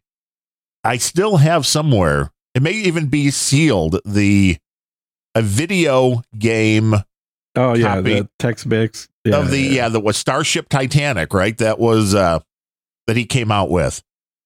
There was, Was a video. was? Yeah, there was a video game called Starship Titanic, I believe. That I know there was an actual Hitchhiker's video game. really. I don't think I had that one. Yeah. Got the book? he books. was very early into computers and he had purchased the first Macintosh in the UK. really? Like he bought it in the US and then brought it back before they were for sale in the UK. And they're like, "What is this? What is this crazy thing?" very- yeah, he wrote uh, some of his books. Like I think he wrote the Dirk Gently series on his Mac. The Starship Titanic is an adventure game developed by the Digital Village, published by Simon and Schuster Interactive, released in Hmm. April of 1998 for Microsoft Windows in March 1999 for the Apple Macintosh. And I don't know if he was had anything to do with it.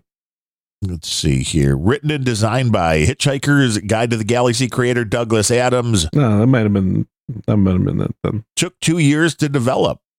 Yeah, yeah. In order to achieve Adams' goal of being able to converse with characters in the game, his company developed a language processor processor Yeah, to he created AI. uh-huh, to interpret players' input and give an appropriate response, and recorded over 16 hours of character dialogue.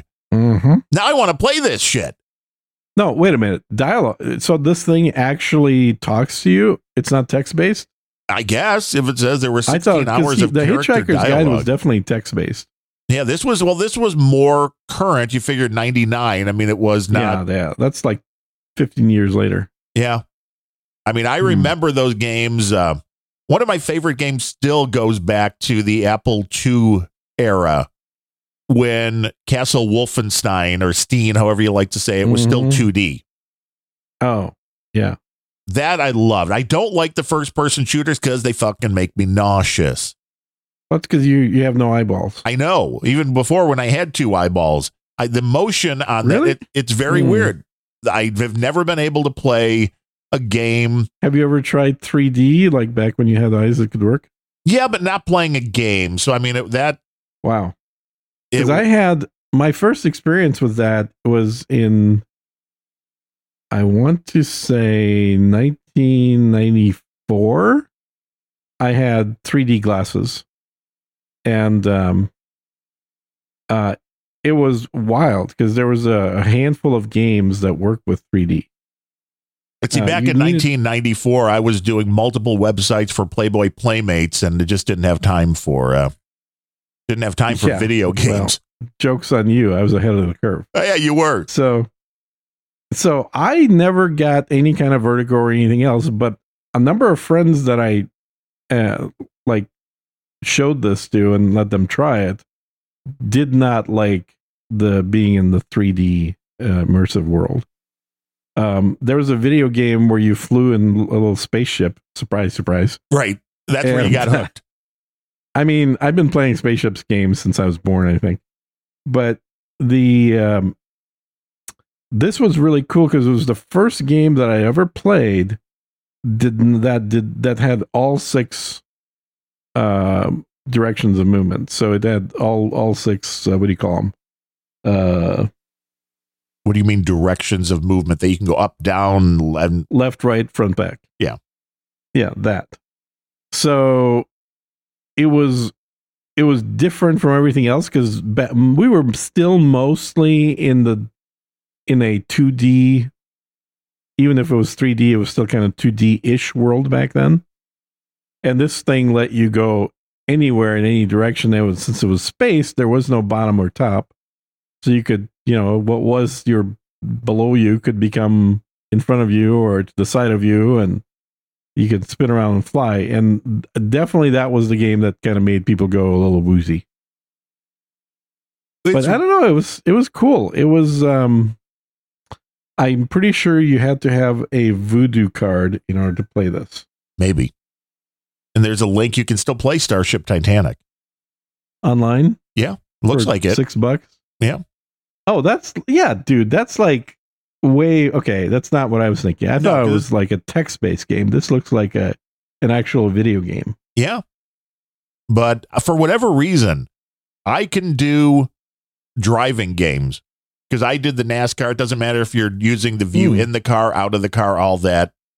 Had the wheel, the whole big, uh, you know, not a full uh, extra as people have now, the simulation Mhm. setups. Didn't have one of those. You just had the wheel where you had to strap it onto the desk and hope it didn't pull the whole desk apart when you when you jacked hard on that wheel. Oh, totally, dude. I know, I know. That's you. You can't have your monitor be attached to the desk if you're playing a video game like that. I know it's not good, not good at all. But for those, I didn't have a problem with. So I liked playing those games back in the day. The driving games, no problem. But Yeah. the minute I tried to play something like uh, Grand Theft Auto, which I thought would be a lot of fun, Mm-hmm. just get nauseous. Can't do it. And I don't know. People were like, "Well, if you just maybe do it for like an hour or two, and then maybe you're you'll chop your body into uh, you know accepting it or whatnot." But it was so bad that it was. It's not like the nauseousness goes away either the second you stop playing the game. It like it lasts for like a half hour or hour, so it's not I think you needed to play for hundred hours to get rid of that. Probably just be like, tell your body because there's something that some people have it, some don't. From the research that I remember, which is your eyes are seeing movement. Yeah. So your eyes telling you that your body is moving, and your inner Mhm. ear is going, um, nope. Yeah. And those two Well, things. you- you would really hate the uh, stuff I play with. I, I have a Tobii um, eye tracker here. interesting. And so, in a number of games that I play, uh, including the space ones, um, it measures two things. It measures what you're looking at, and it measures your head position, and those are independent of each other. But uh, if I glance to the left of my computer monitor, then the game changes the focus of what the character is looking like to the left. That's weird. So, for example, if I'm doing uh, American Truck Sim, I'm driving around Texas as I was a few days ago, all over Texas doing delivery runs. Uh, all I need to do to look around is to look around. That you know. is that is next level stuff. It's well, it's been around for a long time. It's just it it's getting better. I don't like 3D glasses because I don't want a contraption strapped to my head. Yeah, that's weird. the, the irony in this is that the 3D glasses that I had in 1993, maybe 94, uh, they were literally the same weight as sunglasses because they were all they were were LCD shutters. Right. That one on, one off. Yeah, one on, one off. So the way it used to work with CRT monitors is it would alternate frames for your left eye and then your right eye, and then your left eye and then your right eye. And then the shutters in the glasses were timed with the monitor to turn to flip flop each frame. So if you're playing at 60 frames per second, what you're getting is 30 frames per second effectively in your eyeballs, but in stereo. How many And- people listening do you think are going, What's a CRT monitor? I know, right? Well, probably sad. nobody because the audience for this show is our age. Oh, we're all old. No, I think there are some youngins. Well, younger Like than who? us, which Like isn't who? saying much. Name one. Uh, no agenda millennial. You think he's younger than us? Yeah, I think he's actually in his 30s. So Mhm. I think we go down millennials to are in, hitting forty now. now we need a uh, just reach out to us here on Unrelenting or on No Agenda Social or in the Yeah. troll room. How, Make a donation that is in the form of your age in the number of days old you are. the number of days. I don't know if I want that. Maybe we need a better mathematical formula. Like take your your age. Your nobody's going to do. They'd have to break it down. But like how Take your age and multiply it by 365. It's not hard math. right. Well, take your age and then multiply and then multiply that by a factor of at least four. For fuck's sake. You got to make it. Yeah, CRT monitors did help keep the room warm in the winter. Billy Bones. Yeah. So do so do plasmas, guys. Well, that yeah. The LC, well, even the uh, Even LCDs. LCDs, yeah, they still keep the room warm. Not as much as CRTs, but they still are chugging away with the electricity there. The Drobo does because I have five drives in it that are not cool drives. So that just Right. kind of throws off a bunch of heat here too. Well, and the video card absolutely does. That Oh, thing yeah. alone chews up over 200 watt. I need one of them two thousand dollar video cards so I can make artwork. Yeah, artwork, which you're not allowed to use for no agenda. Well, no, no, they they JCD is uh he he is uh, not really caring. He said as long as the artwork's good, he doesn't care. I know Adam Really? still doesn't like it, but uh there there may be a switching of the uh Mm-hmm. and again, it it just has to be good enough so they don't know it's AI. When you say I don't Mhm. like AI artwork, that means I don't like something that looks very specifically like it was created by an AI. Hmm. It doesn't mean that you don't like I mean it's in this stuff is getting so much better so quickly that I there's no putting that genie back in the bottle. And I have no idea why, you know, somebody would ever and the the last one that I won, I took a pack of Duracell batteries and I removed the Duracell branding and changed it to no agenda. Yeah, I saw that. Which and I- I was like, man, I wonder if he did that with AI. no, well, that's still hard to do. AI and text is still not that friendly with each other, but Mhm. it'll get there to where you can just type in, you know, battery pack style Google of has great AI text. what does? Google. I have not played with the Google AI.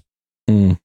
But when you can get to that point where you can just go into an AI and adding the text is child's play, it's, well, I need a clean, unbranded package of batteries. Well, you can pretty easily. I didn't do that in this case because I just grabbed a nice Duracell, which Mhm. JCD hates Duracell. So it almost kept that art from being winning, even though I took Duracell off and changed it to no agenda. But I digress. Going into an AI art generator and being like pack of batteries, non branded, well, then you can put Mhm. whatever brand on. But just imagine when you get to that point where you could be like, well, give me a package of a thousand batteries, but they all have this logo on it. Well, that's Right. Way quicker to do than having to do it by hand, obviously. Hmm. And this is where all of the, I can only imagine how many people on Fiverr are just selling, you know, that these artists, Oh, Yeah, uh, absolutely. Those are going to be the first folks to do that. uh huh. What if, like, well, yeah, you're pumping out with a new book, you need a book cover, you see, well, yeah, we'll do, I'll do you five generations of the, you know, five iterations, but that'll cost you 50 bucks. You know, they're just going, okay, done. Uh huh.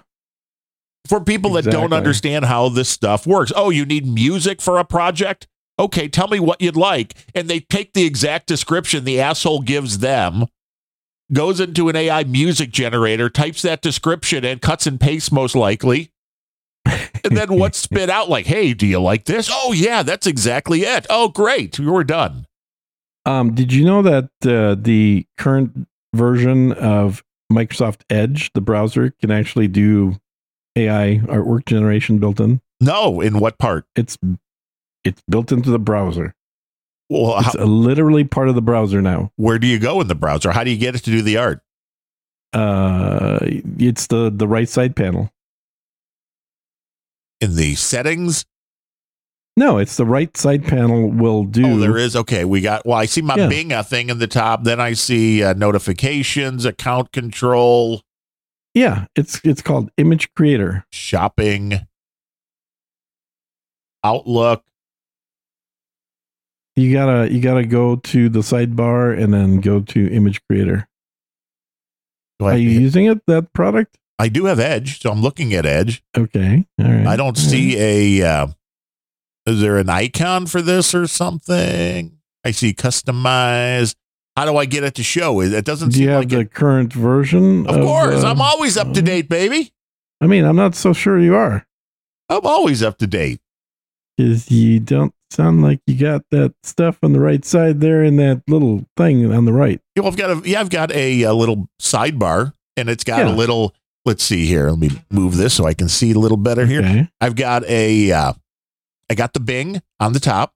Is it in the Bing? Because then I've got a bell. Then I've got a magnifying glass. Then I've got a tag for shopping.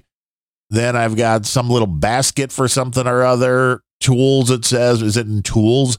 Then we got games You want you want to click on the little plus thing at the there. bottom Yeah, for customize.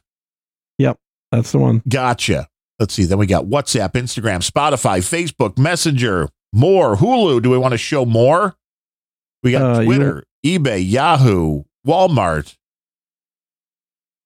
We Yeah. turn something on here. Uh, is there? There's designer. Is that it? A preview. Uh, it's let's see what's it called. It's called um image generator,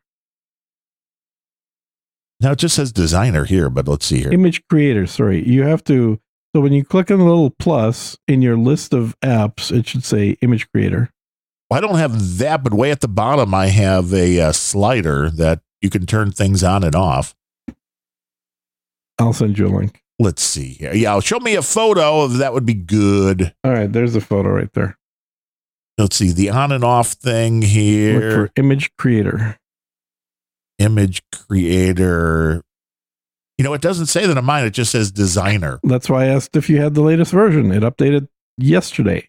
Well, I usually have them updated. How does it update? It shouldn't it just do this automatically? Come on, Microsoft. Well, it does. Have you rebooted lately? Why the f- would I reboot? You don't want to do that. Mhm. Why? Do, what does rebooting have to do with updating a uh, program? Okay. Well, you know, whatever. Where does it even tell me what uh, version? Where's it used to be so easy to find like the about, the about. You want a boot? Do you want a boot? Yes, it was Canadian for about. Do you want the about? right. Yes. Um, so let's do an image of batteries Ex- without any Exploding. branding. And let's see what it'll do. Du- du- du-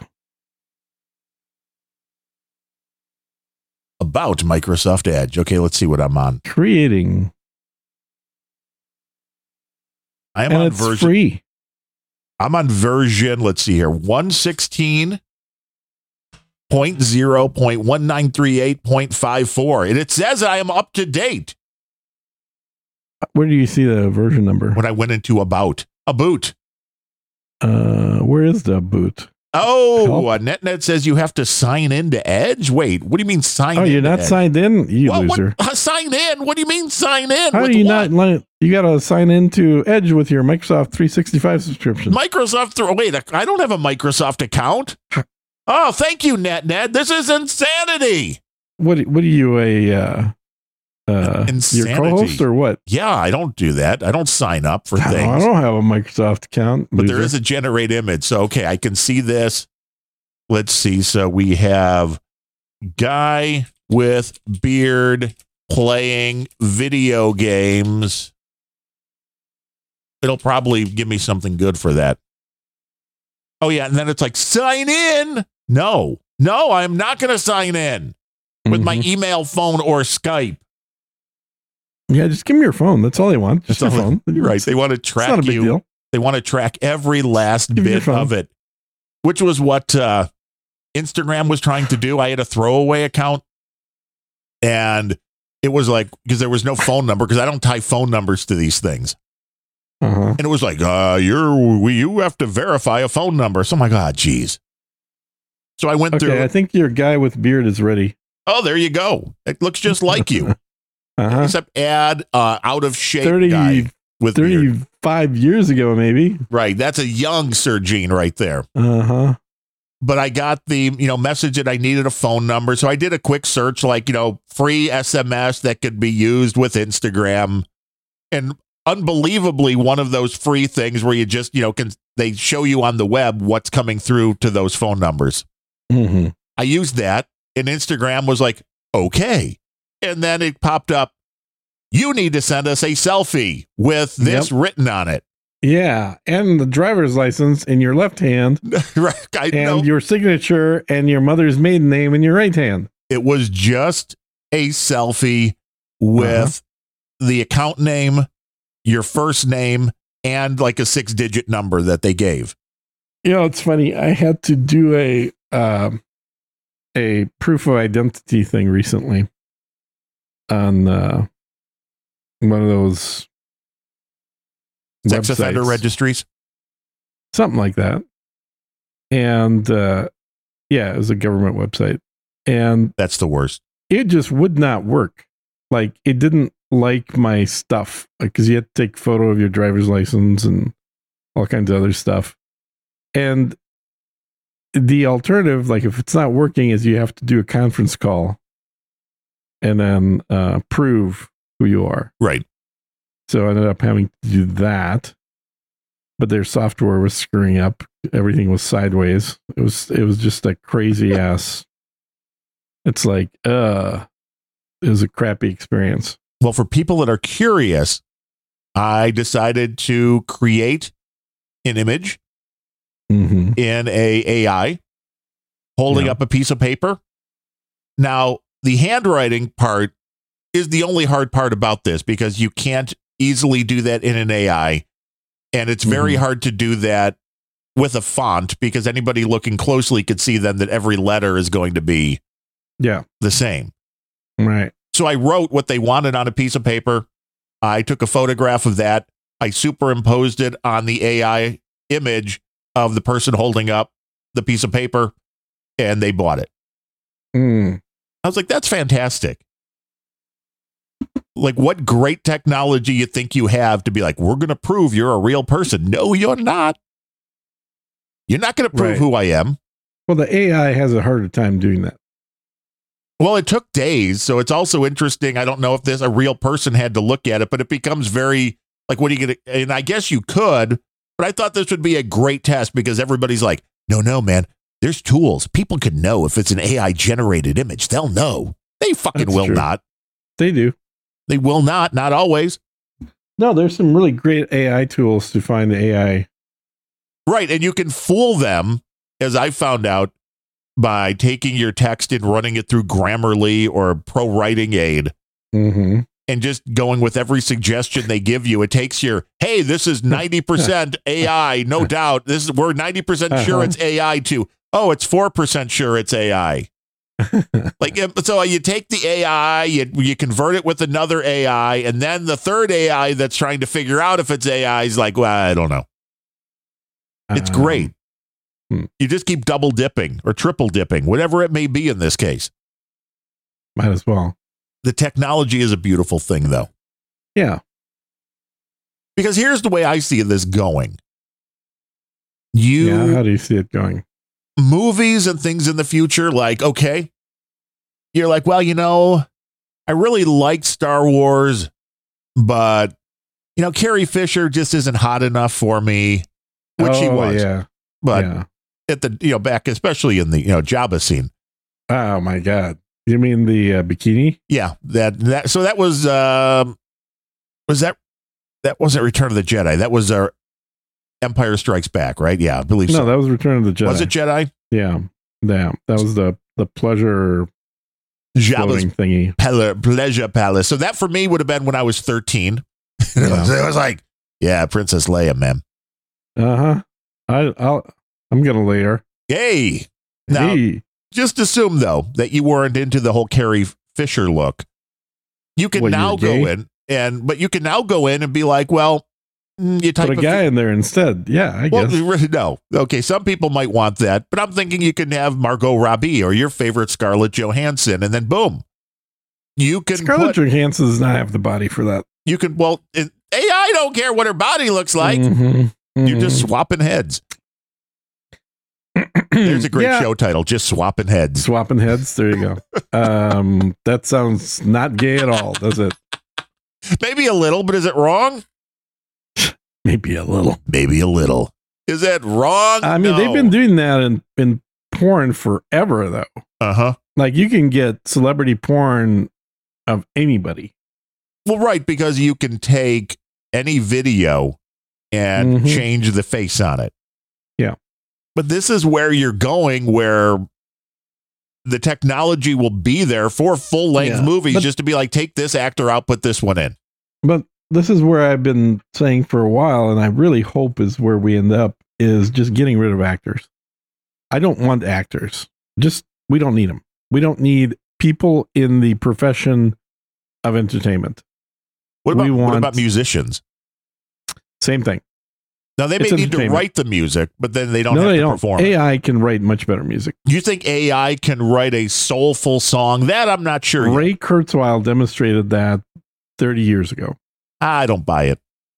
Well, Show me an don't have to buy AI it. created song that can get your eyes moist or your crotch. Either one. Sure, sure. There's one right now that's very popular about the uh, the rich man north of Richmond.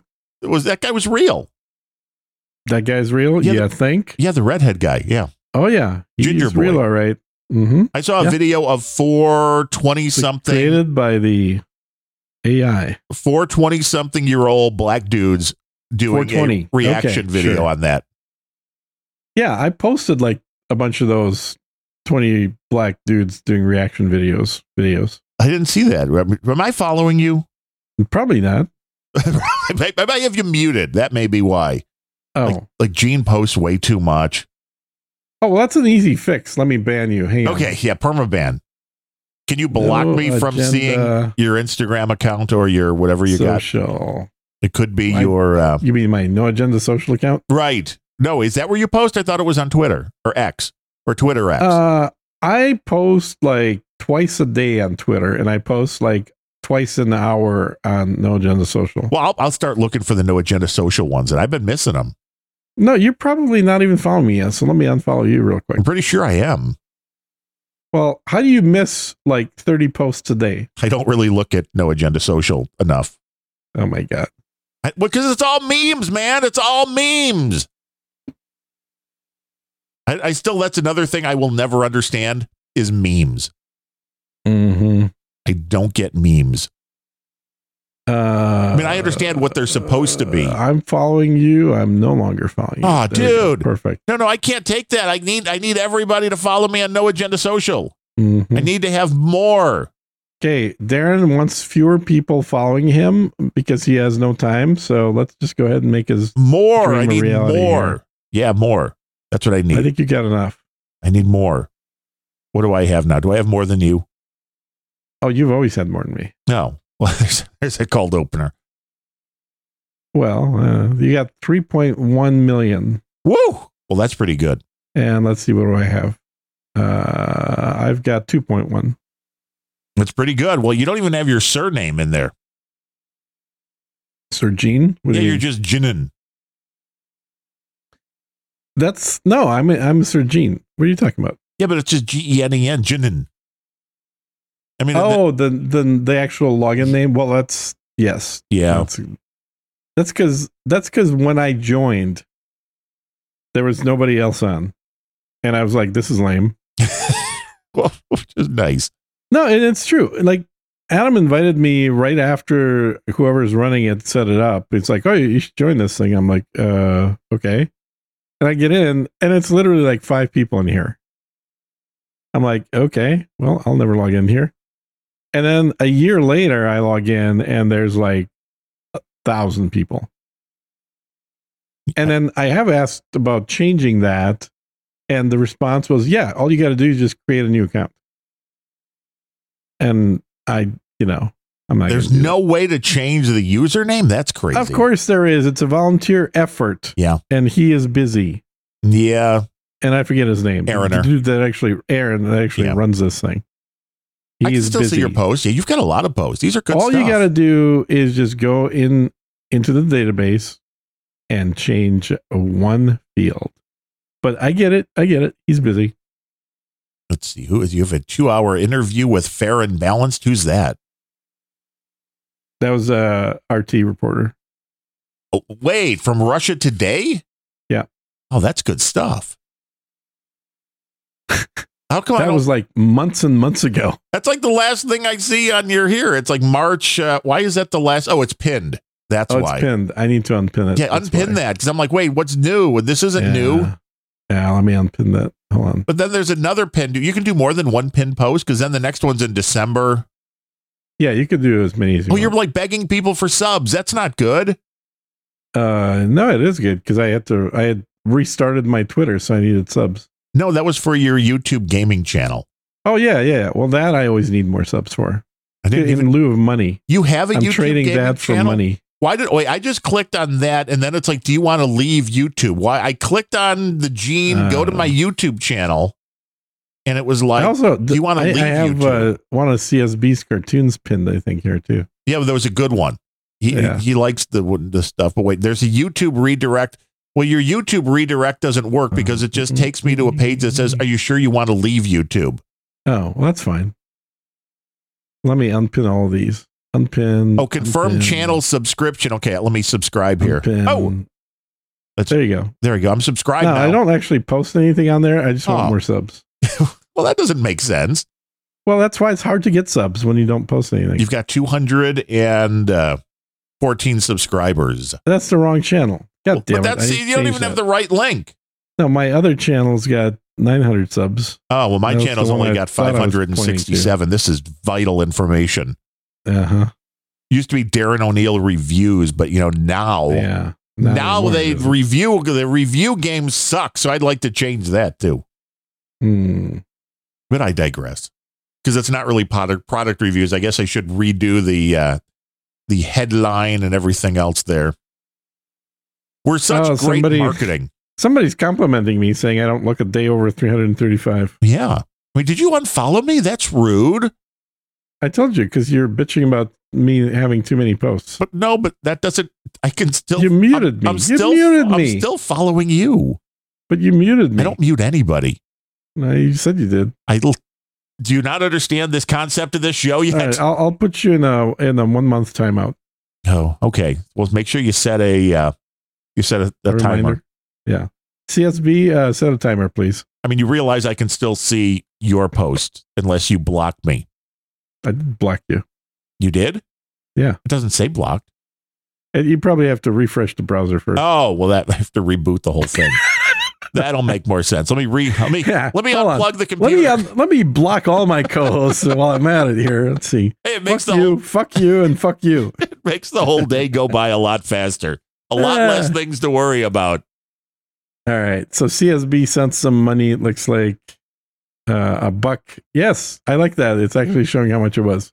And we so it was a buck appreciate to that. each of us. Yeah. That was the whole show. We did. Uh, no, we don't need a donation segment. We did it throughout the show as the boostergrams came in. Uh huh. We appreciate the people that show up and listen to this show live. It is a whole lot of fun. It's the Seinfeld of podcasting. But if you want to help support the show, unrelenting.show, Yeah.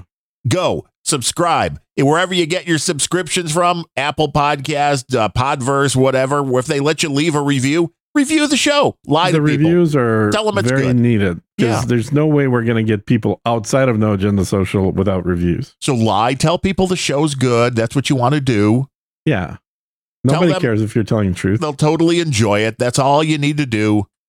And if you can support the show financially, so I can buy some LED covers and those kind of things, or or that two thousand dollar video card that I by now I thought Gene would have sent me one or two of those. You've sent all of your other co-hosts like extravagant gifts, You're- but that's me, true. no. You're right about that. and I'm, Yeah. I've probably done more shows with you than anybody else too. We're closing probably in true. on a hundred. Probably, I think that's probably true because I don't think I did over a hundred with um, Gitmo Slave, and I sent him a Mac Mini. Well, see, so uh, for the hundredth show, that should be a big blowout. You know, send me a Tesla because I can't drive all that well. So a Uh. self-driving car would be nice. Go into that Uh. Russian oligarch money you got just sitting there. Yeah, the problem is it's all locked up. Oh, I can't get at it.